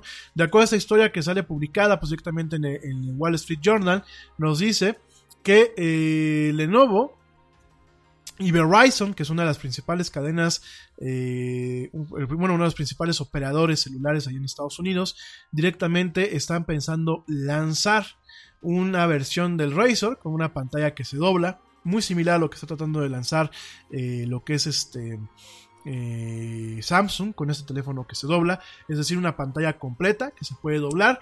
Pues directamente eh, Lenovo va a quiere lanzar este, este teléfono con una pantalla que se dobla, muy similar a lo que era el Razr ori- original. Yo supongo que habrán ciertos acabados y ciertas cuestiones, obviamente manejando un sistema operativo Android, obviamente manejando pues una tecnología de displays modernos, en donde bueno pues las dos, la pantalla sea completa, sea una pantalla que se puede doblar así, directamente pues una pantalla completa touchscreen. Eh, pienso yo basada en tecnología OLED y bueno pues de alguna forma tanto Motorola con Verizon pues quieren directamente lanzar un teléfono que evoca, evoca la nostalgia, evoca la nostalgia con tecnología moderna. Tan pronto como febrero, aparentemente el lanzamiento es inminente, aparentemente se hará, se hará un evento en donde pues eh, directamente lo veamos en las próximas semanas. Un teléfono que aparentemente, y de acuerdo a este informe de The Wall Street Journal, pues va a costar alrededor de 1.500 dólares. Así como lo escuchas, querido amigo, no solamente aquí en México, sino en Estados Unidos. Motorola, junto de la mano de Verizon, pues quieren ganarle, creo yo, la competencia a Samsung, jugando la carta de la nostalgia, manejar un teléfono con una pantalla que se puede doblar, una pantalla touchscreen que se puede doblar, con un formato, de alguna forma, siendo el legado contemporáneo de lo que es el Motorola Razr de antaño, de hace pues, prácticamente más de 10 años. Lo quieren lanzar por un precio de 1500 dólares. Yo, la verdad, miren amigos, nunca he criticado el capitalismo. Eh, sí tengo reservas, creo que el capitalismo como tal tiene muchas oportunidades, creo que puede haber un capitalismo justo, creo que puede haber un, un- capitalismo que emane de ciertas bases sociales. Eh, dicho esto, pues yo siempre digo, aun cuando me, he topado momentos difíciles en mi vida, momentos en los que a lo mejor no traigo un quinto partido por la mitad en la cartera, aún en esos momentos siempre digo, Dios bendiga el capitalismo, porque dentro de, todos los sistemas económicos, eh, parafraseando y adaptando un poquito lo que decía Winston Churchill de la democracia eh, moderna, Winston Churchill decía que la, que la democracia eh, contemporánea pues era una forma de gobierno, era la peor forma de gobierno después de todas las demás. Yo pienso que el capitalismo es la peor forma económica después de todas las demás. Eh, dicho todo esto, y quiero que entiendan que yo soy fan del capitalismo, soy una persona totalmente eh, libertaria, yo busco el tema del libertarismo, no lo neoliberal, sino el libertarismo tal cual, Eh, y Dios bendiga el capitalismo, y Dios bendiga la libertad de mercado, y Dios bendiga la, la libertad de la economía y la economía de mercado. Me parece, dicho todo esto, dicho todo este rollito que me acabo de echar, me parece que es una mentada de madre el que Motorola quiera lanzar un teléfono que prácticamente cuesta lo que cuesta una computadora. Me vas a decir, Apple lo ha estado haciendo, sí, pero creo que Apple ha estado jugando un poquito para ver cómo funciona. Creo que ha estado jugando mucho con el tema de la marca y sobre todo con un producto que es actual. En el caso de Motorola, creo que hay que recordar que es una, una empresa que en muchas cuestiones de la telefonía móvil de alto nivel ha caído. Eh, tiene teléfonos muy accesibles, de, eh, con buena, buen balance en cuestión de funcionalidad-precio. Sin embargo, no son teléfonos que realmente resistan al embate, como a lo mejor muchas veces un iPhone sí lo hace. Pero aquí me parece una mentada de madre. O sea, me parece que están jugando los las em- empresas americanas. Y bueno, en el caso también hasta de. de eh, ¿Cómo se llama? De eh, Samsung, una empresa surcoreana. Me parece que están jugando un poquito con el tema de. eh, vamos a ver quién, quién hace la cagada más cara del mundo. En el sentido no cagada que les cueste a ellos, sino la cagada que les cueste directamente al cliente. Entonces, ok, está interesante, habrá que verlo, no quiero juzgar ahorita. Sin embargo, bueno, pues sí, directamente me parece que agarrar un teléfono viejo y darle un formato y querer jugar con el tema de la nostalgia y lanzarlo. Puede ser lo más inteligente, pero también puede ser lo más tonto y sobre todo en un precio a este nivel, ¿no? En este caso, no es un artículo de colección, no es un artículo de nicho. Directamente eh, de entrada Lenovo planea armar o ya tiene armado un primer lote por 200 unidades de estas, de estas cosas. Yo entiendo que durante su vida vendió más de 3 millones de, de unidades lo que es el Razor hace ya eh, más de una década. Eh, creo que está en un punto de colisión directamente con ese teléfono que se dobla de Samsung, con este teléfono foldable, el Samsung Galaxy F, que tanto se ha rumoreado. Eh, me queda claro que sí, hay un cierto mercado que nos gusta el tema del teléfono concha. Digo, a mí me. eh, el teléfono Candy Bar, pues es un teléfono. mm, Vaya, ya está estandarizado el teléfono, el, el modelo del iPhone, el modelo Candy Bar. Pero sin lugar a dudas, me parece. eh, pues que regresar al teléfono, al modelo de los teléfonos de concha puede ser un tema atractivo e interesante, siempre y cuando se maneje bien. Y pues obviamente se mantenga en un buen precio, ¿no? Vamos a ver qué es lo que pasa, vamos a ver cuál es el manejo que le da realmente a esta marca, vamos a ver si lo que nos dice el Wall Street Journal es, es de- verdaderamente eh, afirmativo, verdaderamente cierto. Lo cierto, valga la redundancia, es que bueno, el teléfono Razor, el Motorola Razor o Mo- Moto Razor como muchos lo llamaron, regresa, regresa desde la tumba con un, un facelift, con una, una shineadita, como decimos aquí en México, con una manita de gato, y regresa costando prácticamente un riñón. 1500 dólares. Pero bueno, vamos a estar muy atentos, vamos a ver que esto se concrete y por supuesto le vamos a dar cobertura en su momento. Oigan, además de todo esto, vamos a platicar un poquito del tema de la seguridad digital, sobre todo en el tema de lo que es la Deep Web.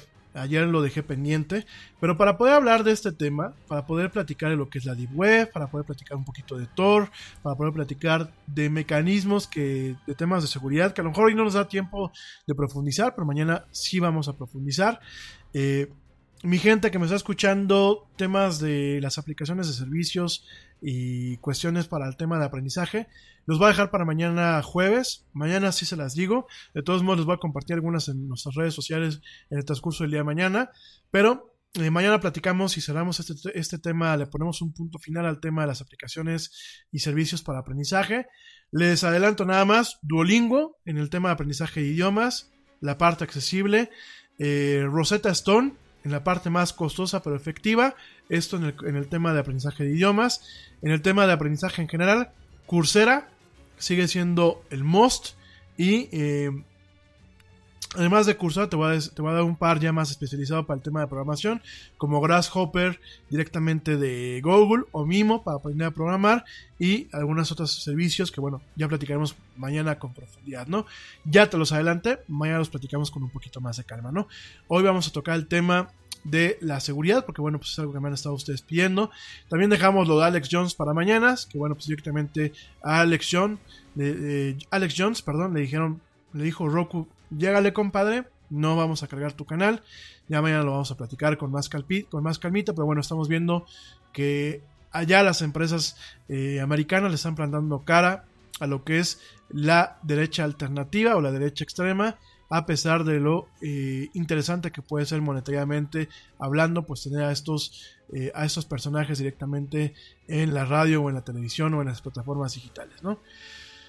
Dicho todo esto, bueno, déjenme un cortecito, súper breve, un cortecito de un minuto, pero corriendo nos vamos a un corte y regreso para platicarles primero como en Chile, en Chile una persona eh, se dio las credenciales de acceso directamente para poder entrar a la red de cajeros automáticos en ese país y de ahí pues vamos a estar platicando un poquito el tema de la seguridad para ya arrancar con el tema y seguirnos el día de mañana y seguirnos también el lunes con estas cuestiones. Estas semanas, además de los temas que estamos platicando cotidianamente, te voy a ir dando algunos tips, algunos consejos y te voy a ir desmintiendo cosas para el tema de la seguridad. Ojo, la seguridad no solamente es seguridad hacia mí mismo, seguridad con mis aparatos o seguridad con mis dispositivos, sino también vamos a ver un tema de seguridad al momento de manejarnos en redes sociales hacia afuera, la seguridad de los demás, no solamente mi seguridad, sino la seguridad de tu familia, de tus amigos y cómo podemos hacerle frente a una fake news que puede ocasionar problemas graves como linchamientos, como pánicos, como cuestiones que realmente pueden en algún momento ocasionar cuestiones de seguridad ya no solamente a nivel personal o a nivel familiar, sino a nivel también de eh, sociedad, ¿no? Vamos a estar platicando a lo largo de estos programas de todo este tipo de temas. Ahorita vamos a platicar de esta cuestión que pasó directamente en Chile y vamos a estar platicando de otras cuestiones. Ahorita que regreso del corte, te recuerdo redes sociales, facebook.com, diagonal la era del Yeti, Twitter arroba el Yeti oficial, Instagram arroba la era del Yeti y ya estamos en YouTube también, también en YouTube como la era del Yeti. No me tardo nada, voy corriendo y vuelvo y ya regresamos en esto que es la era del Yeti. No te me desconectes.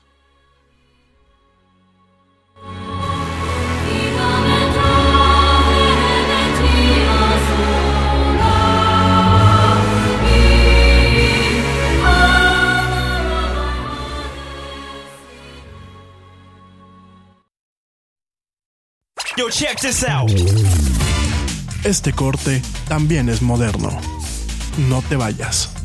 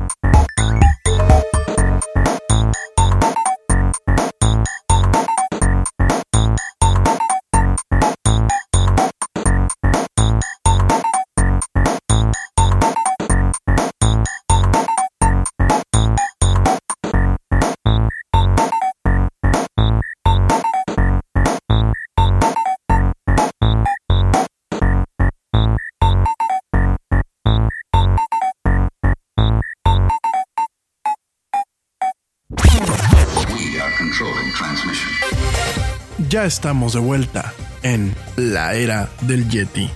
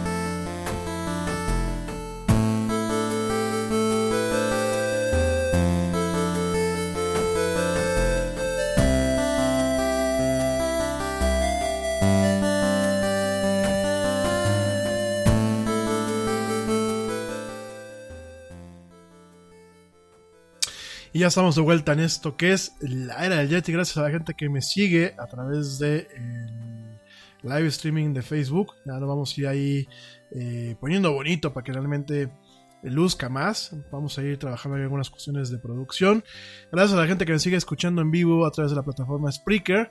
Y bueno, pues gracias eh, anticipadas a la gente que directamente pues baje, baje el podcast a través de las diferentes plataformas. Oigan, pues vamos a platicar ahorita, vamos a estar platicando de lo que es un poquito el tema de seguridad digital. El Yeti, bueno, pues además de platicar de gadgets, de dispositivos, de cultura popular, nos gusta siempre tocar el tema de la seguridad digital porque es una de las cuestiones que están más descuidadas a nivel internacional y sobre todo, por ejemplo, en países de América Latina, ¿no? Esto fue el caso de Chile, en donde pues directamente en ese país hubo una situación muy delicada con eh, un banco, un banco que se llama eh, Red Bank, bueno, no es un banco, es la, la, red bancaria de los cajeros automáticos de ese país. Déjame te platico que, bueno, pues directamente eh, un empleado de Red Bank, la empresa que maneja directamente toda esta infraestructura de los cajeros automáticos, directamente eh, encontró esta persona, este empleado encontró pues una, una convocatoria de empleo en LinkedIn para una posición de desarrollador, es decir, él trabaja como ingeniero pues en esta empresa, ¿no? Después de que él llenó su aplicación y que directamente pues se le solicitó que hiciera una entrevista a través de Skype, el empleado se le dijo que por favor instalara un programa que se llamaba applicationpdf.exe o, o, o pdf aplicación.exe en su computadora.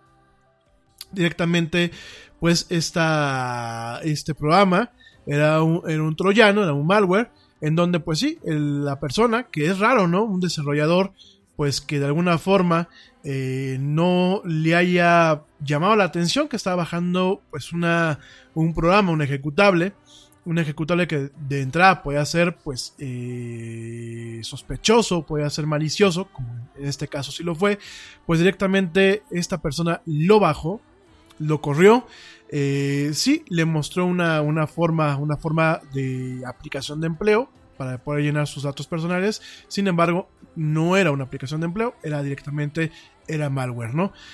El problema, miren, aquí hay muchos problemas. Eh, que no solamente pasan en Chile, lo hemos visto en diferentes países. Aquí la cuestión es que este individuo. Hey, we get it. You don't want to be hearing a progressive commercial right now, so let us tell you something you do want to hear. You are powerful. You're a warrior who bathes in your enemy's tears. Then you step out of that refreshing tear bath and into a bathrobe that somehow looks good on you. Yeah, you can pull off a robe. There. Don't you feel better? You'll also feel better when you save money for driving safely with Snapshot from Progressive. Mmm, savings you can use to buy more robes. Nada es más importante que la salud de tu familia y hoy todos buscamos un sistema inmunológico fuerte y una mejor nutrición. Es por eso que los huevos Egglands Best te brindan más a ti y a tu familia. En comparación con los huevos ordinarios, Egglands Best te ofrece 6 veces más vitamina D y 10 veces más vitamina E, además de muchos otros nutrientes importantes, junto con ese sabor delicioso y fresco de la granja que a ti y a tu familia les encanta. Todos queremos lo mejor para nuestras familias. Entonces, ¿por qué no los mejores huevos? Solo Egglands Best. Mejor sabor, mejor nutrición, mejores huevos. Primeramente se puso en contacto con esta empresa, obviamente poniendo todo su perfil, poniendo quién era y en qué empresa trabajaba. Cuando le hacen la entrevista en Skype, la persona hace esta entrevista a través de la computadora que le da la empresa, es decir, una computadora de la empresa conectada a redes de la empresa. Corre un programa utilizando la computadora de la empresa, que yo creo que ahí ya tenemos muchos focos rojos, sobre todo en el ámbito de seguridad. Y eh, pues, ¿qué fue lo que pasó? Directamente los hackers a través de, este programa recibieron información importante acerca de todo lo que estaba directamente en la computadora de esta empresa, ¿no? Lo que era el nombre de usuario, lo que era el tipo de hardware de la computadora, lo que era el sistema operativo, lo que eran sus configuraciones para el rompefuegos, directamente eh, con toda esta información, pues lo que hicieron los hackers fue utilizando este troyano, hicieron una carga útil, lo que en inglés se le conoce como eh, payload, directamente a esta computadora infectada. Este payload pues fue un poquito más preciso, más profundo.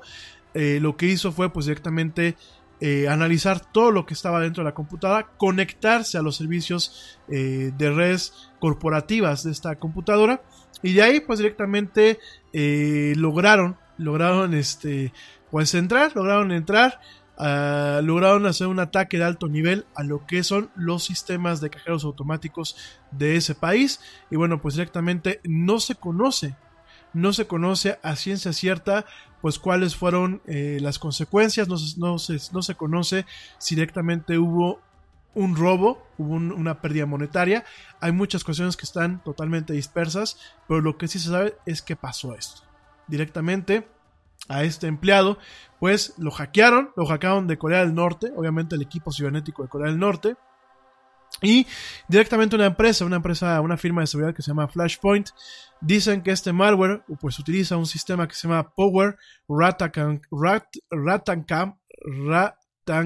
Ratankba, que bueno, pues es un toolkit, un toolkit, una, una serie de herramientas maliciosa asociada con el grupo Lazarus, una organización de hackeo con eh, vínculos directamente a Pyongyang y a Rusia, ¿no? Eh, si no has escuchado acerca de esos, estos tipos, pues definitivamente sí hemos escuchado acerca de todo lo que han hecho. Por ahí también han creado pues algunas células que se le conocen como Hayden Cobra, la cual, bueno, pues directamente eh, se encargaba de un hackeo de alto nivel en 2014 a Sony. Directamente también el, el virus, el virus y ransomware WannaCry 2.0, que en el 2017 infectó a 230.000 computadoras en 150 países. También, pues directamente se han atribuido, o sea, o se piensa que han atacado directamente instituciones financieras y bancarias y que directamente han eh, tenido golpes de hasta 531 millones de dólares en temas de criptomonedas desde enero del 2017, ¿no? Este tema del hackeo a la red, a la red de cajeros automáticos de Chile tuvo, tuvo, tuvo lugar a finales de diciembre en ese país. Sin embargo, bueno, pues directamente hoy nos hicimos, hoy nos hicimos conocedores de ese tema cuando el senador Felipe Jarboe, de, directamente ahí de Chile, eh, directamente, pues la semana pasada lo hizo, lo hizo conocible, lo que lo hizo conocido a través de una nota, de un tweet, la semana pasada, enero 8, en donde directamente Felipe Jarboe dice que me informan que a fines de diciembre Red Bank sufrió ataque informático a su red de interconexión bancaria. Sería bueno que la empresa transparentara magnitud, riesgos y medidas de control de tal ataque, ¿no? Fue lo que dijo la semana pasada este senador, sin embargo, hoy nos enteramos, pues la mayoría de los medios, medios especializados en tecnología, hoy nos enteramos de esto de la mano de Felipe Jarboe, un senador allá en, el país chileno, en Chile, y directamente, bueno, pues este, eh, no se ha dicho más, no ha salido la empresa Red Bank, no ha salido a decir pues nada acerca de lo que fue lo que pasó. Sin embargo, pues aquí hay varios nos acerca de lo que pasó, ¿no? El primer no, bueno, pues es si tú estás buscando trabajo, lo haces desde tus eh, dispositivos personales, lo haces desde tu casa. Si eres un desarrollador, pues creo que con más razón tienes que tomar ciertas precauciones, sobre todo pues en este tema de los empleos. Eh, no sabes, vaya, si te dicen es que es Microsoft, te llevan a través de un, de un portal operativo de Microsoft, porque aparte, las empresas de alto nivel siempre te llevan a partir de sus portales, de sus portales de empleo. Si tú buscas chamba en Google, tú puedes directamente aplicar muchas en LinkedIn, pero mucho de tu aplicación se hace a través del portal de empleo de Google o a través del portal de empleo de alguna de las empresas de recursos humanos que se encargan del tema del reclutamiento, ¿no? O el tema de las empresas que se dedican a hacer headhunting. Entonces, eh, todo tiene siempre una entidad netamente empresarial. Eh, yo mis recomendaciones en ese tipo de, de, cuestiones y sobre todo cuando eres un desarrollador o eres una persona, un gerente de alto nivel, es verifica, verifica realmente que el portal al que estás accediendo o verifica que con las personas que estás teniendo eh, contacto, pues realmente sean quienes dicen ser aprovechando todo este tema de credenciales, mismo buscando en LinkedIn si realmente pertenecen a la misma empresa, si realmente sus contactos pertenecen a la empresa. Y en el caso de que te digan, oye, pues necesito que bajes un programa para que lo puedas ejecutar y llenes una aplicación, lo que hay que hacer en ese tipo de, cuestiones, y no solamente aplica para, para, para programados, sino realmente perfiles de alto nivel, perfiles como gerentes, como directores, eh, como consultores de alto nivel, aquí lo que se tiene que hacer es se ejecuta este programa directamente en una caja de arena. ¿Qué es una caja de arena? La caja de arena, pues es directamente, puede ser una máquina, una máquina que está vacía, que lo único que tiene es su sistema operativo directamente donde estás bajando el programa, que no tiene ningún contacto personal ni con tu información más delicada, ni con la información de la empresa. Yo creo que fue una gran, gran, gran irresponsabilidad que esta persona llevara a cabo estas conversaciones a través de equipo de la empresa. Es más, si yo fuera Red Bank, yo ya lo estaría demandando hasta por los calzones, porque creo que es un tema totalmente de irresponsabilidad y una falta de ética laboral, profesional y de respeto a la infraestructura de la empresa, porque las máquinas, los teléfonos, lo que te da la empresa para sacar tu chamba es propiedad de la empresa, es parte del capital de trabajo de la empresa. Entonces, deben de haber una serie de, protocolos. Eh, por un lado, la parte de tecnologías de la información, yo creo que el departamento de tecnologías de la información tiene que hacer realmente una cuestión de investigar en qué falló eh, y buscar responsables, no por hacer una casilla de brujas, sino porque eso es un tema gravísimo. En el momento que no hay políticas claras de el uso y explotación de los recursos eh, informáticos de la empresa, creo que hay un problema desde la cabeza del departamento de tecnología de la información. Inclusive, bueno, pues si hay un un, un, jefe de tecnología, lo que es el CTO, el Chief Technology Officer, pues también tiene que, ver ahí algo, porque todo ese tipo de uso se debe de reglamentar en un contrato, deben de haber eh, cláusulas que realmente castiguen severamente dentro del contexto empresarial, pues alguien que utilice para actividades personales los recursos de las empresas. ¿Por qué? No es ser ojete, como decimos aquí en México, no es ser mala onda, para evitar este tipo de cuestiones, amigos. Para evitar que se comprometa una, una operación de una empresa. Entonces yo creo que de ahí debe haber una, una limpieza dentro del contexto de la red de, red Bank. Creo que el gobierno chileno debe tener una... Eh, realmente buscar, buscar que se, eh, se entrevisten con, con la gente de, estas empresas, de esta empresa y que les den razones y que se tomen acciones punitivas y correctivas para evitar que esto se vuelva a repetir. Y a la gente como tú y como yo, que a lo mejor no estamos en las cabezas de las empresas eh, y que no eh, y que a lo mejor no tenemos la capacidad para decir vamos a hacer un manual de uso del recurso electrónico, vamos a hacer protocolos, vamos a montar sistemas de seguridad, vamos a poner barreras que eviten este tipo de cuestiones. Creo que hay que tener mucho sentido común si tú eres una persona de alto nivel, vamos a pensar que eres el director de una empresa, o que eres el contador jefe de una empresa, o que eres un contralor, o que eres alguien importante en la cadena de ventas de una empresa, y estás buscando chamba, en primer lugar, hazlo directamente desde la computadora personal. Primero, para evitar problemas a tu empresa, y segundo, también para que ellos te puedan seguir la pista. Porque en ocasiones un, administrador perro de, la de tecnologías de la información y que realmente tenga ciertas eh, vínculos con las demás eh, entidades de la empresa y que realmente se valore lo que es el valor de, la- información, yo puedo a lo mejor tomármelo a mal y en vez de verlo como una cuestión de crecimiento eh, profesional, lo puedo ver como que estás buscando vender información de la empresa. Y puedo iniciar acciones legales y acciones ejecutivas dentro del contexto de la empresa para eh, bloquear el, acceso que tú puedas tener a la información eh, corporativa o la, la información empresarial y realmente buscarle tres pies al gato en donde a lo mejor no lo tiene. Ver, como decimos aquí en México, una frase muy común, ver moros con tranchetes donde no los hay. Entonces, en ese sentido, creo que ahí tú tienes que tener ese tema. Y si eres un tema de alto nivel, creo que lo mejor es que consultes a alguien que te pueda auxiliar, como un servidor, obviamente. Digo, esta, esta- ya me estoy haciendo un poco de, publicidad, pero pues, tengo esta, esta capacidad de cons- consultoría, obviamente pagada, para que tú puedas tener un- una, caja, una caja de arena en donde tú puedas llevar esta actividad, ya sea en tu computadora eh, empresarial, porque tú puedas llevar esta actividad, obviamente sin que tengas un tema en donde puedas comprometer tu información personal y la información de la empresa, ¿no? Eh, si no, pues búscalo. Hay formas de hacer lo que es el sandboxing. Hay temas de máquinas virtuales. Hay programas que te permiten virtualizar sistemas operativos. ¿Qué es esto de virtualizar? Bueno, pues tú, tú en, un, en un programa lo que haces es cargar Windows o cargar un, cualquier otro sistema operativo. Lo corres de forma virtual, es decir, no lo estás corriendo de forma eh, bare bones. No lo puedes, no estás corriendo de forma convencional o que diga, no bare bones, bare metal, directamente sobre el metal de tu máquina. Lo estás corriendo con, hazte cuenta, tú tienes Mac y para poder correr Windows, tienes dos formas. Tienes lo que es Bootcamp, que es reinicias la máquina para poder correr Windows en su espacio y en su, con sus recursos totalmente dirigidos a Windows. Y tienes herramientas que te permiten correr Windows dentro de, de Mac. O sea, mientras tú estás corriendo el sistema operativo Mac, tú puedes correr Windows. En el caso de Windows, tú puedes correr Linux o otra versión de Windows o la misma versión de Windows que estás corriendo, pero en un entorno cerrado, virtualizado, utilizando un programa.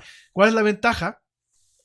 Tú puedes dentro de una máquina correr un espacio netamente virtual, que para fines prácticos Windows eh, lo ve como si fuera una máquina física independiente, pero que tiene un aislamiento. Lo que pasa en esa máquina, lo que pasa en ese espacio virtual, no afecta a la máquina sobre lo cual la estás corriendo. Entonces yo, por ejemplo, yo tengo en, las máquinas Mac en la misma PC, tengo siempre un programa de virtualización para correr ciertos programas o para hacer ciertas actividades que puedan presuponerme un riesgo, yo no comprometo la actividad de mi máquina, no comprometo ni mi información personal ni la información de mi negocio, lo corro en un espacio virtual que si veo que hay un tema de alerta, lo único que hago es borrar ese archivo y se va junto con, o sea, lo que sucede en ese archivo, porque una máquina virtual al final del día es un archivo, lo único que hago es cerrar ese programa, regresar a la versión original donde se borran todos los cambios o bien directamente borrar ese archivo y me quito de problemas. No afecta a la máquina sobre la que está corriendo, ¿no? Entonces es un tema de seguridad, es un tema de seguridad muy puntual, es una pobre, pobre este cuate, pero oye, si estás trabajando como desarrollador, yo creo que no te puedes tomar ese tipo de, de, de, de lujos, ¿no? Oigan, yo como comunicador hay veces que, que me mandan algunos correos a la dirección del Yeti que eh, yo no sé si realmente son tips, yo no sé si son eh, realmente temas, por ejemplo, para el tema de la publicidad, o realmente son cuestiones nocivas. Yo esa cuenta la abro siempre en un entorno separado y en un entorno virtualizado, porque si yo tengo que bajar algo, pues lo, lo baje con la seguridad de que no me va a afectar. Puede afectar a esa máquina, pero no a mi máquina global, ni la información que realmente es personal, ¿no? Entonces, bueno, son temas que uno Hoy en día tienes que ir aprendiéndolos. No basta que me digas, este, ay, Yeti, pero tú eso porque lo manejas. No. Si no tienes la capacidad de aprenderlo, por lo menos sí tienes la capacidad de agarrar y decir, bueno, voy a consultar a una persona que sepa. Esto es como la medicina. Y en esos tiempos, tu información personal, créeme que vale más de lo que te puedes imaginar. Sobre todo porque, miren, eh, no tenemos buenos hábitos. Y lo estamos viendo en este tema, ¿no? Un mal hábito es llevarse la computadora de la empresa a casa y no hacer chamba solamente de la casa, eh, de, que, de, la, empresa cuando estamos en casa. A mí me ha tocado verlo muchas veces a ustedes y, y, y a ti público que me, que me, escuchas, y lo digo con respeto, no te estoy regañando. Me invitan muchas veces, por ejemplo, a cenar, ¿no? O me invitan a echar un trago a sus casas. Bueno, entonces yo llego y tienen la máquina de la empresa en la mesa del comedor. Yo entiendo que muchas veces es donde, donde hay que chambear, ¿no? tienen los papeles, están chambeando y ¿qué pasa? Agarran y este y además de estar haciendo su chamba, tienen abierto Facebook dentro de la computadora. Eh, el problema de eso, amigos míos, es que muchas veces no tenemos la cultura para navegar de forma adecuada a través de Facebook. Y luego andan pique y pique en cosas que no le deben de picar. En un error que ustedes cometan, están comprometiendo la información de la empresa. Y como puede ser que sean grupos de hackers que se dedican directamente a recabar información de todas partes y a ver qué información es la que vale y si no la venden en el, mercado en el mercado subterráneo y si no lo, hacen eh, de forma extraoficial lo manejan eh, en otro tipo de, redes inclusive muchas no venden la información sencillamente se la, se la comparten entre ellos para, para sacarle un jugo. Además de eso Ok, eso es un escenario, ¿no? Tienen ahí abierto el Facebook, le pican y ya sacrifican su información. Eso es por un lado.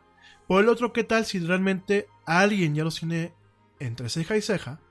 Porque a lo mejor son un activo valioso para un tema eh, de, espionaje eh, industrial o industriaje corporativo.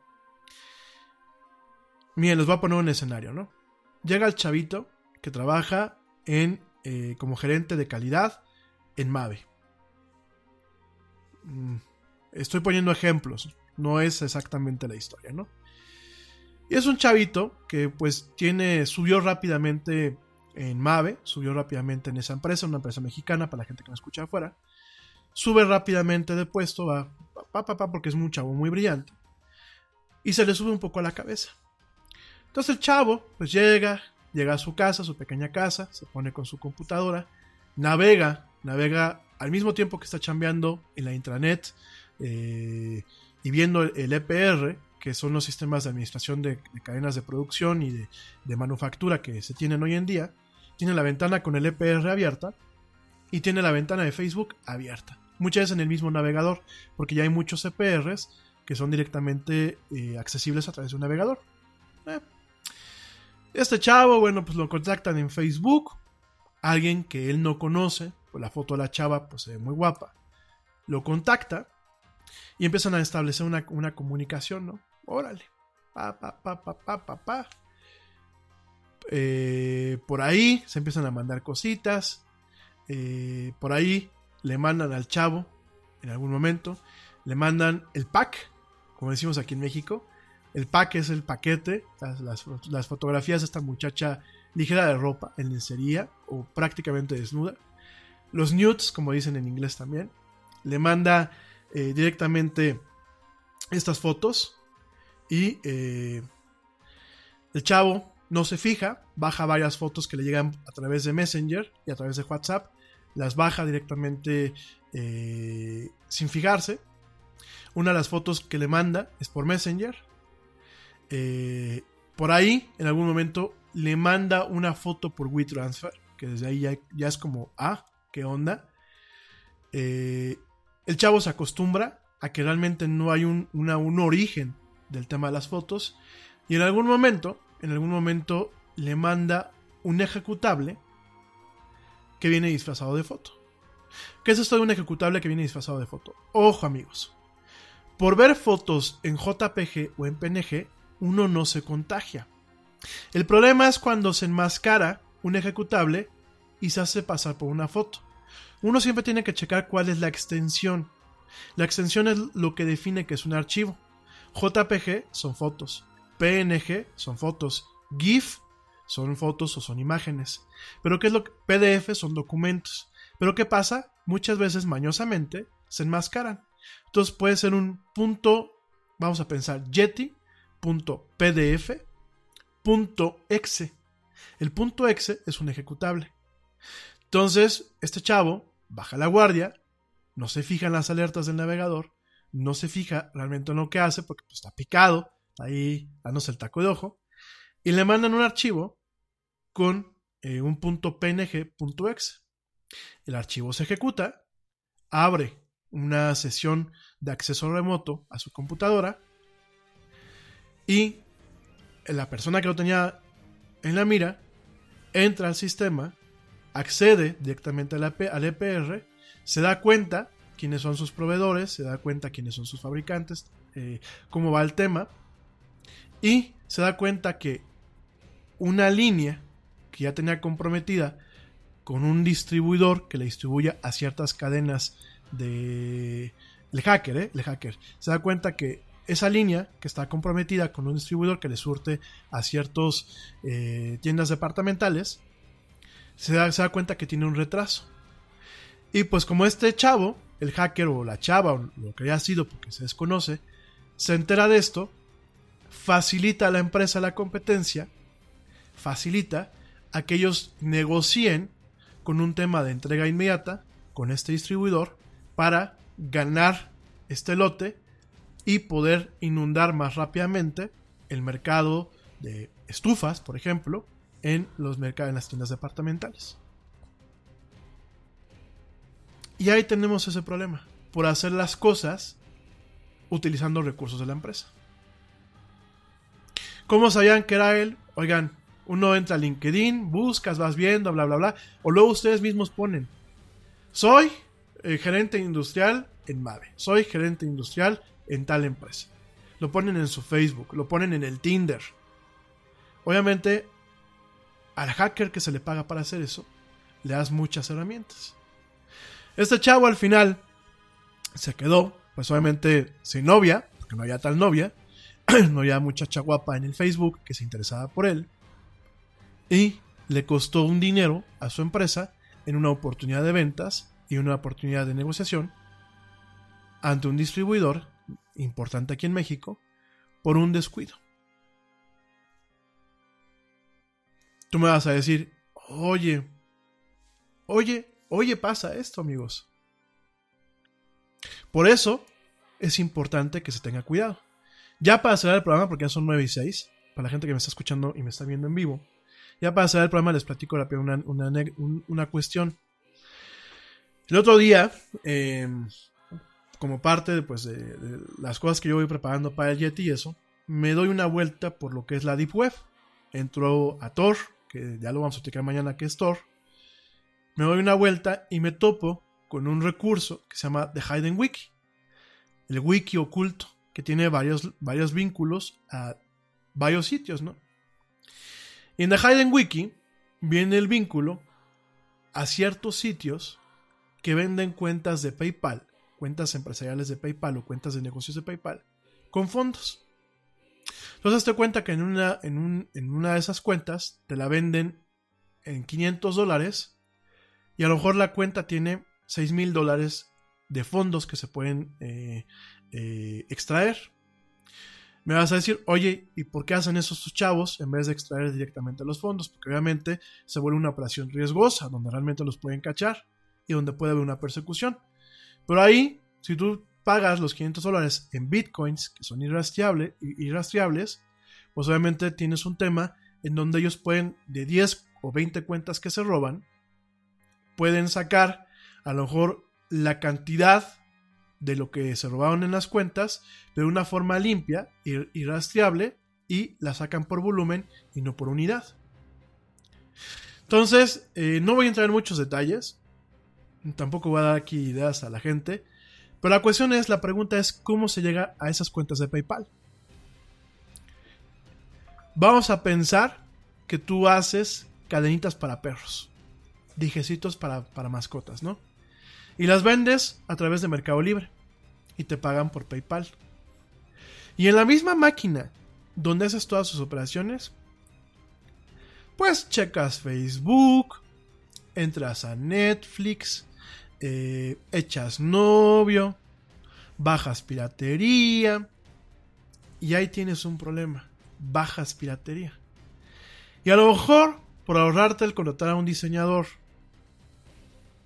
o si eres alguien que le sabe el diseño, por ahorrarte pagar una suscripción de Adobe, te bajas el software pirata del Photoshop, el, el generador o el crack para poder utilizar ese software pirata viene con un virus alguien entra, se da cuenta que pues es una, es una computadora que no está tan inocua, encuentra las credenciales de acceso a PayPal directamente en el navegador, entra, y ve que tienes una cuenta que no has cobrado porque gente PayPal, tú tienes que iniciar el cobro de forma automática para que te lo depositen en tu cuenta de banco.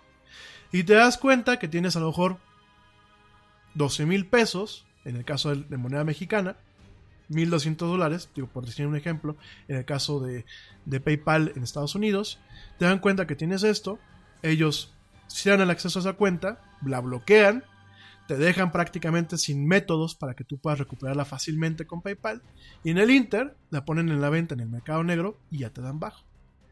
Y ya no es, ay, el Yeti hablaba de perfiles de alto nivel, de corporaciones, de empresas, de grandes empresarios, no, ya le afectó a un changarrito ya afectó a un changarrito en donde tú a lo mejor de forma artesanal hacías los hijos para perros y por un descuido, por una falta de cultura informática, ya te metieron el gol.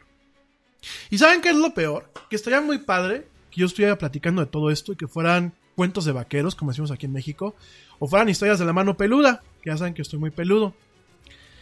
Pero desafortunadamente es pan de cada día. Es algo que sucede a diario. Es algo que hay gente que me ha topado, amigos, amigos conocidos y gente en general que me habla y que me dice, oye, pasó esto, ¿qué hago? Ya por ahí a un amigo, hace unos meses, lo platicamos aquí en la del Yeti, ya le habían hackeado su cuenta de Facebook. Y a partir muchas de un punto de entrada como una cuenta de Facebook, puedes ir hackeando las demás cuentas, sobre todo cuando utilizas la contraseña en todo lo que, en todo lo que tienes en línea.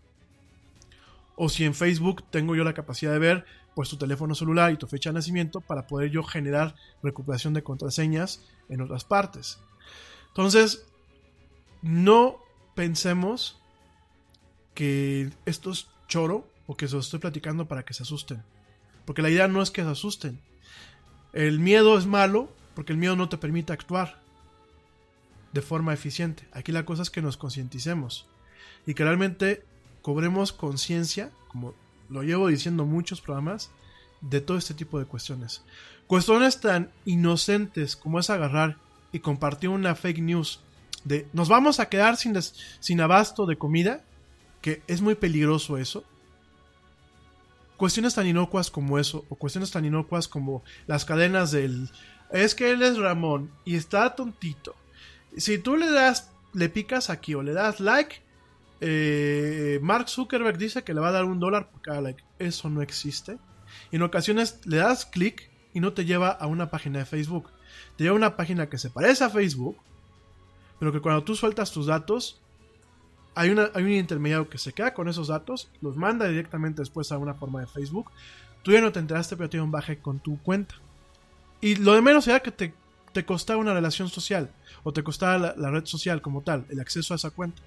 Lo demás es que de ahí se vuelva una cadena en donde uno de los puntos culminantes sea algo que te pueda pegar de forma económica. Entonces hay que tener mucha conciencia, hay que tener mucho cuidado, hay que ser, no hay que ser indolentes con el tema de la tecnología y realmente yo se los digo, es muy padre, tema de la música, tema de los videojuegos, tema de que me puedan ustedes ver ahorita, por ejemplo, la gente que me está viendo a través de Facebook Live o que me puedan escuchar, es muy padre. Pero esto es como cuando uno va en el coche. No por ir tonteando en la radio vas a tener un accidente. Cuando tú te subes y te pones el cinturón y vas a arrancar, ya tienes una responsabilidad de ese momento. Aquí es desde que ustedes acceden a un teléfono móvil o desde que prenden la computadora de su empresa o de su casa, ya tienen una responsabilidad con ustedes y con su familia. Entonces nada más para que lo tomen en cuenta, mañana vamos a estar platicando exactamente qué es la Deep Web, Tor, que es de Onion Router, que es una red especial. Eh, vamos a estar platicando de un tema también de censura, de anticensura, de lo que son las redes privadas virtuales, lo que son las VPNs. Y bueno, por supuesto, mañana vamos a platicar de algunas recomendaciones en torno a lo que son las aplicaciones y servicios para poder aprender. Se nos quedó el tema de la inteligencia artificial y reconocimiento eh, facial para el tema de detectar enfermedades genéticas. Ya lo platico mañana rapidísimo al principio del programa. No lo dijimos ayer, no lo dijimos hoy, mañana lo platicamos. Al final del día, no te puedes perder. Bueno, sí te puedes perder, pero no te, no te debes perder una emisión de esto que es la era del Yeti. Oigan, pues ya llegamos al final de esta emisión. Yo te agradezco mucho que me hayas sintonizado en vivo. Te agradezco mucho si me sigues sintonizando eh, en formas diferidas. Te agradezco mucho a ti, a ti que me estás viendo a través de eh, Facebook Live. Gracias. Eh, gracias a todos. Aquí mi gente en México. Espero que tengan muy buenas noches. Que tengan eh, un excelente fin de día. Ya por fin es miércoles, ya mañana es jueves. Ya prácticamente estamos otra vez del lado del fin de semana. Eh, también, pues te deseo que llegues bien a tu casa. Que el tráfico no te agobie. Que pues cenes rico, descanses bien. Tengas excelente, una excelente noche. Si te me estás escuchando eh, yendo al trabajo ya en, en, diferido, o me estás escuchando en la carretera, o me estás escuchando ya en tu trabajo al día siguiente, bueno, pues espero que tengas un día muy productivo, lleno de éxitos, lleno de dichas y lleno de bendiciones. Gracias a todos, les mando un fuerte abrazo, pórtense mal, cuídense bien, los peques que me escuchan, pórtense bien y cuídense bien, y bueno, nos escuchamos mañana en punto a las 7 pm, hora central de México, en esto que es la era del Yeti. Yo soy Rami Loaiza y bueno, como dice el tío Yeti, vámonos. Porque ya nos vieron. Nos escuchamos el día de mañana. Gracias a todos.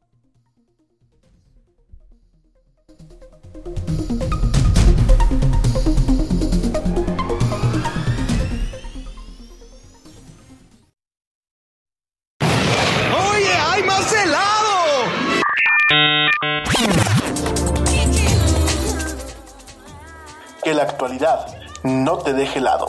Te esperamos en la siguiente emisión de La Era del Yeti.